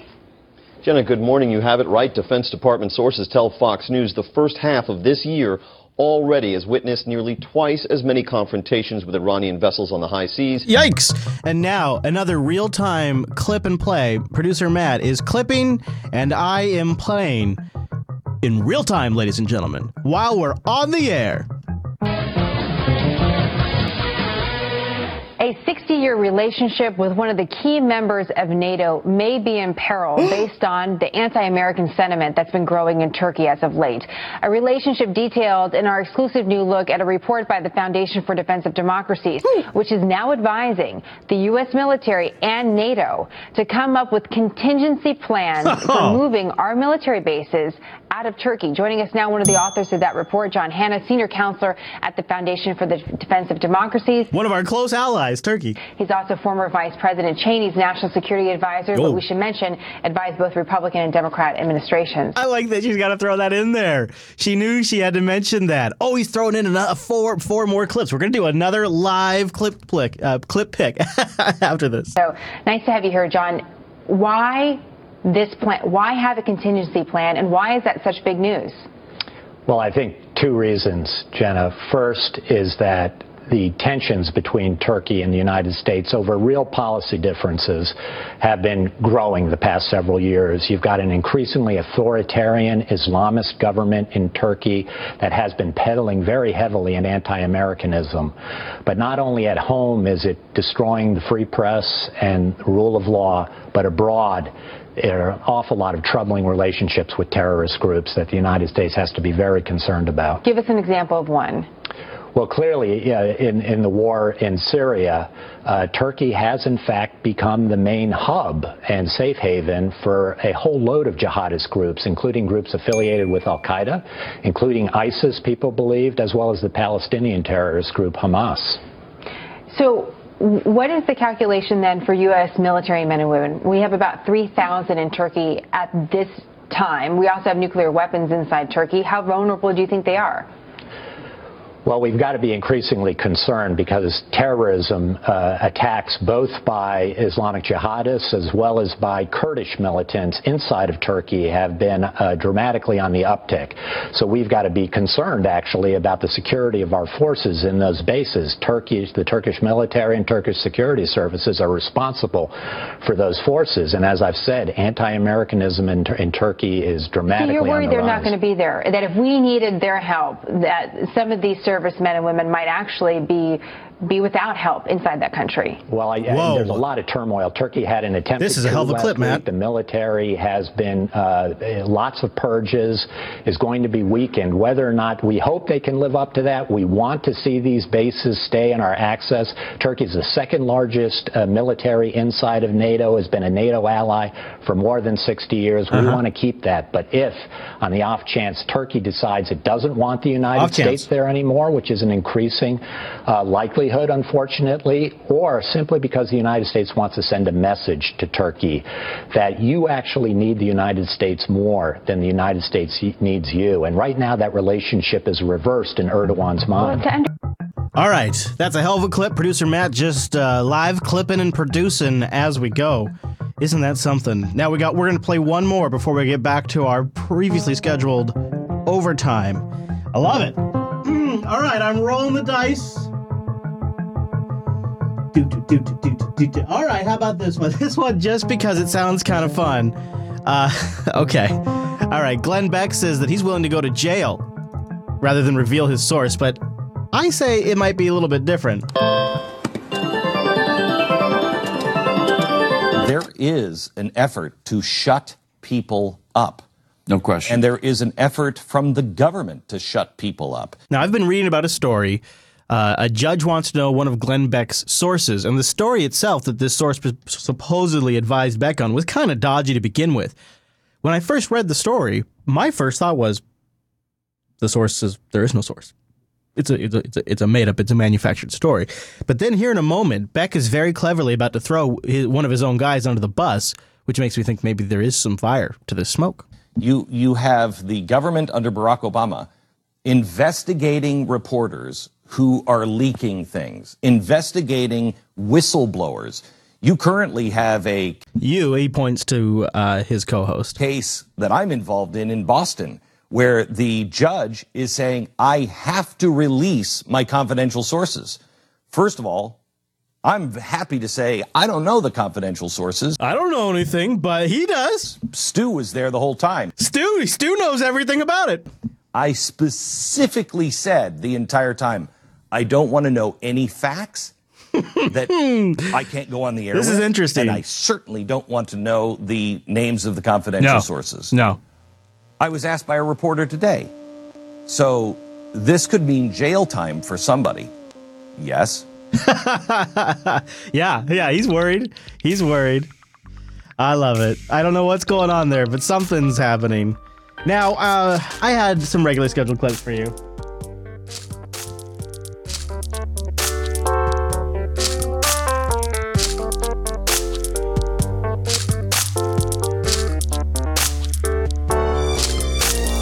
This is there, there's more to this story. There, let's let's right now let's figure it out. We want, once again want to warn our viewers this material is not suitable for young children. Being incorporate those. The Army Inspector General's report reads like a salacious novel, Uh-oh. including allegations of group sex, an illicit affair, and tawdry talk over government email, all involving this man, Major General David Haight. Tonight, Haight is out of a job as experts question why it took 10 years for the government to uncover his double life, So ten years he led a double life. and only after someone filed multiple complaints against him. Uh-huh. When you talk to the guys who knew him as an officer in combat in very tough circumstances, he was calm, he delivered, he, He was a good soldier. He was a great commander. So it truly was a conscious decision on his part to create this this other existence. Another existence. What could it be? Did he? Ha- what was it? According to the Inspector General, Haight's double life began in 2005 while serving in Iraq. That's where he allegedly met this woman, Jennifer Armstrong, whose name was redacted from the government report, but who confirmed her identity to USA Today. Armstrong told USA Today that she and Haight carried on an extramarital affair lasting more than 10 years, backed up by emails, photographs, and other documents. It's funny they're phrasing it that way, but it looks like it may have actually been more like an open marriage, perhaps. Like the wife uh, he knew about it. Affairs are against the Army's code of conduct and are especially frowned upon when they involve officers. Oh. But sources tell CNN it wasn't just the relationship that drew the interest of the Pentagon. According to the Inspector General, Haight and his girlfriend exchanged explicit emails over Haight's government account, at times discussing specific types of sexual activities and making, quote, naughty movies. Now, why would they be publishing any of this? They don't normally have to publish this. They're often very secretive. Well, it's an ongoing investigation. We can't comment. Uh, we can't. We can't reveal that information. It's an on- ongoing investigation. Haight is also accused of using his government cell phone 84 times to call her. Okay, what? Racking up 1,400 minutes Oh. at the Pentagon's expense. That was dumb. During just one six month period. Nope. But the most damning allegations revolve around the couple's, quote, swinger lifestyle, which the report goes as far as to define as engaging in group sex. it says Oh, the no. couple's photograph was posted on this website for swingers. That same photo was later found in Haight's email. And the government report said the couple visited swingers clubs as far back as 2012 when Haight was stationed at Fort Benning, Georgia. None of that is illegal. None of that is illegal, and none of that really ju- is a second life or a double life or a secret identity. He's not Batman. He just likes to have sex with a lot of people. That doesn't make him Batman. That just makes he's that's not a double life, and it's not even illegal to go to a swingers club. That is obviously a legitimate club he was at there. So this is very strange. Experts say Haight's alleged behavior could have put U.S. national security at risk. Oh, okay. Well, okay. Let's think about this because uh, because he was going to be uh, blackmailed, blackmailed. But that's not that's not that exciting. You need something more than blackmail because it sounds like maybe his wife was kind of in on it. So you got to really. Can we amp this up? Hey, hey, hey, guys. How can we amp this up? Because Haight held several important positions in the military, including running America's response to Russia in Eastern Europe, sources say that if the affair and the swinging had been discovered by another country, it would have left him vulnerable to blackmail and OMG, OMG, espionage. OMG. If that's true, then why are they talking about this in the public right now? None of this makes any sense to me. Russia, as we know, has an incredible intelligence collection mechanism and would exploit behavior like this in a heartbeat. but but but Hillary Clinton and her emails, that's fine, that's good. That's not a national security risk. But this, oh man, Russia. Don't forget about Russia, guys, because Russia is so evil and so bad that if they find out that you're having group sex, they'll they'll blackmail you. Why wouldn't he at this just at that point come out and be like, "Yeah, I've been doing this for like a decade." No, it has an incredible intelligence collection mechanism and would exploit behavior like this in a heartbeat.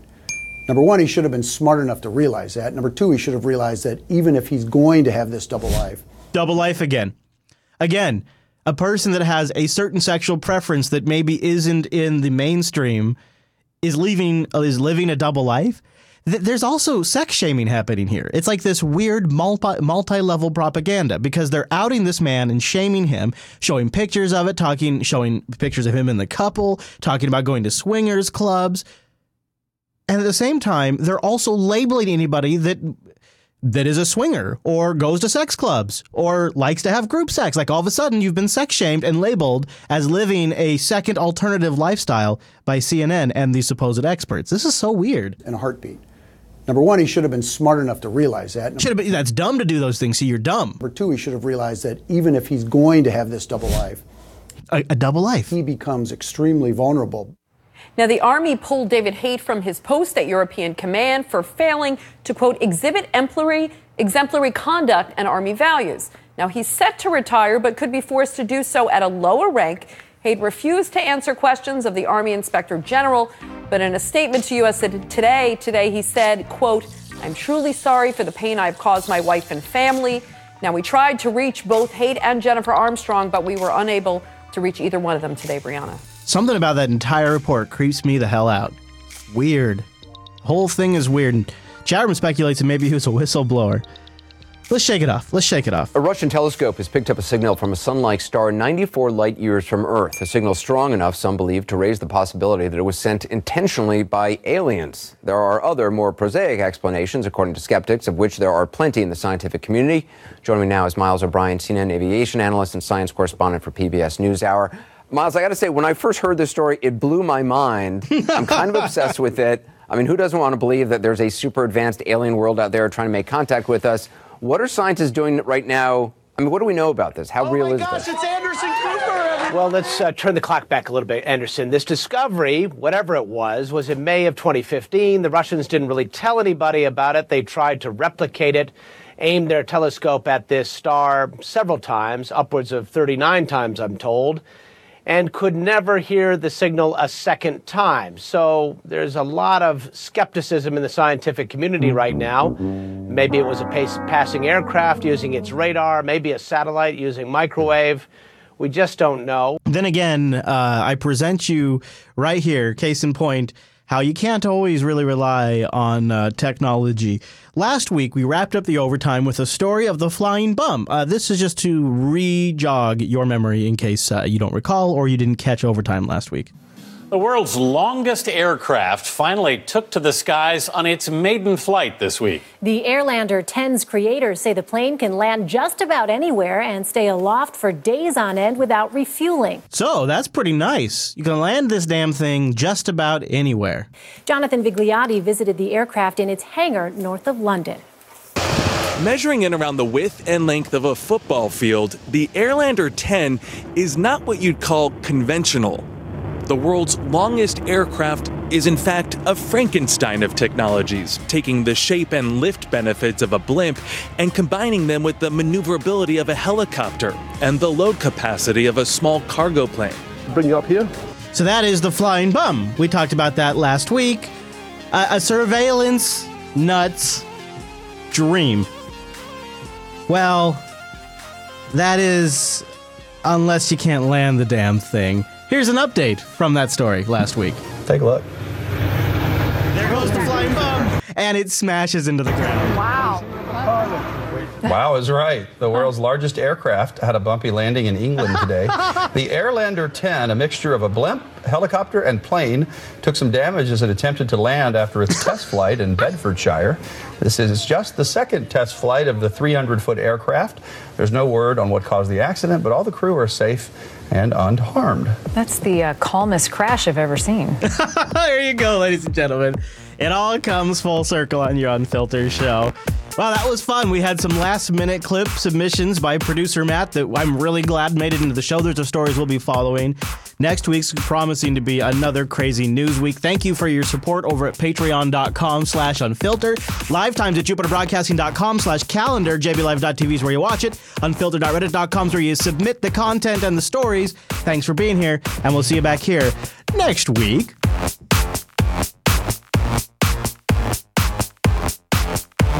OMG, OMG, OMG. I just came. Fuck the EU. That's how we go. Uh, that's how we roll.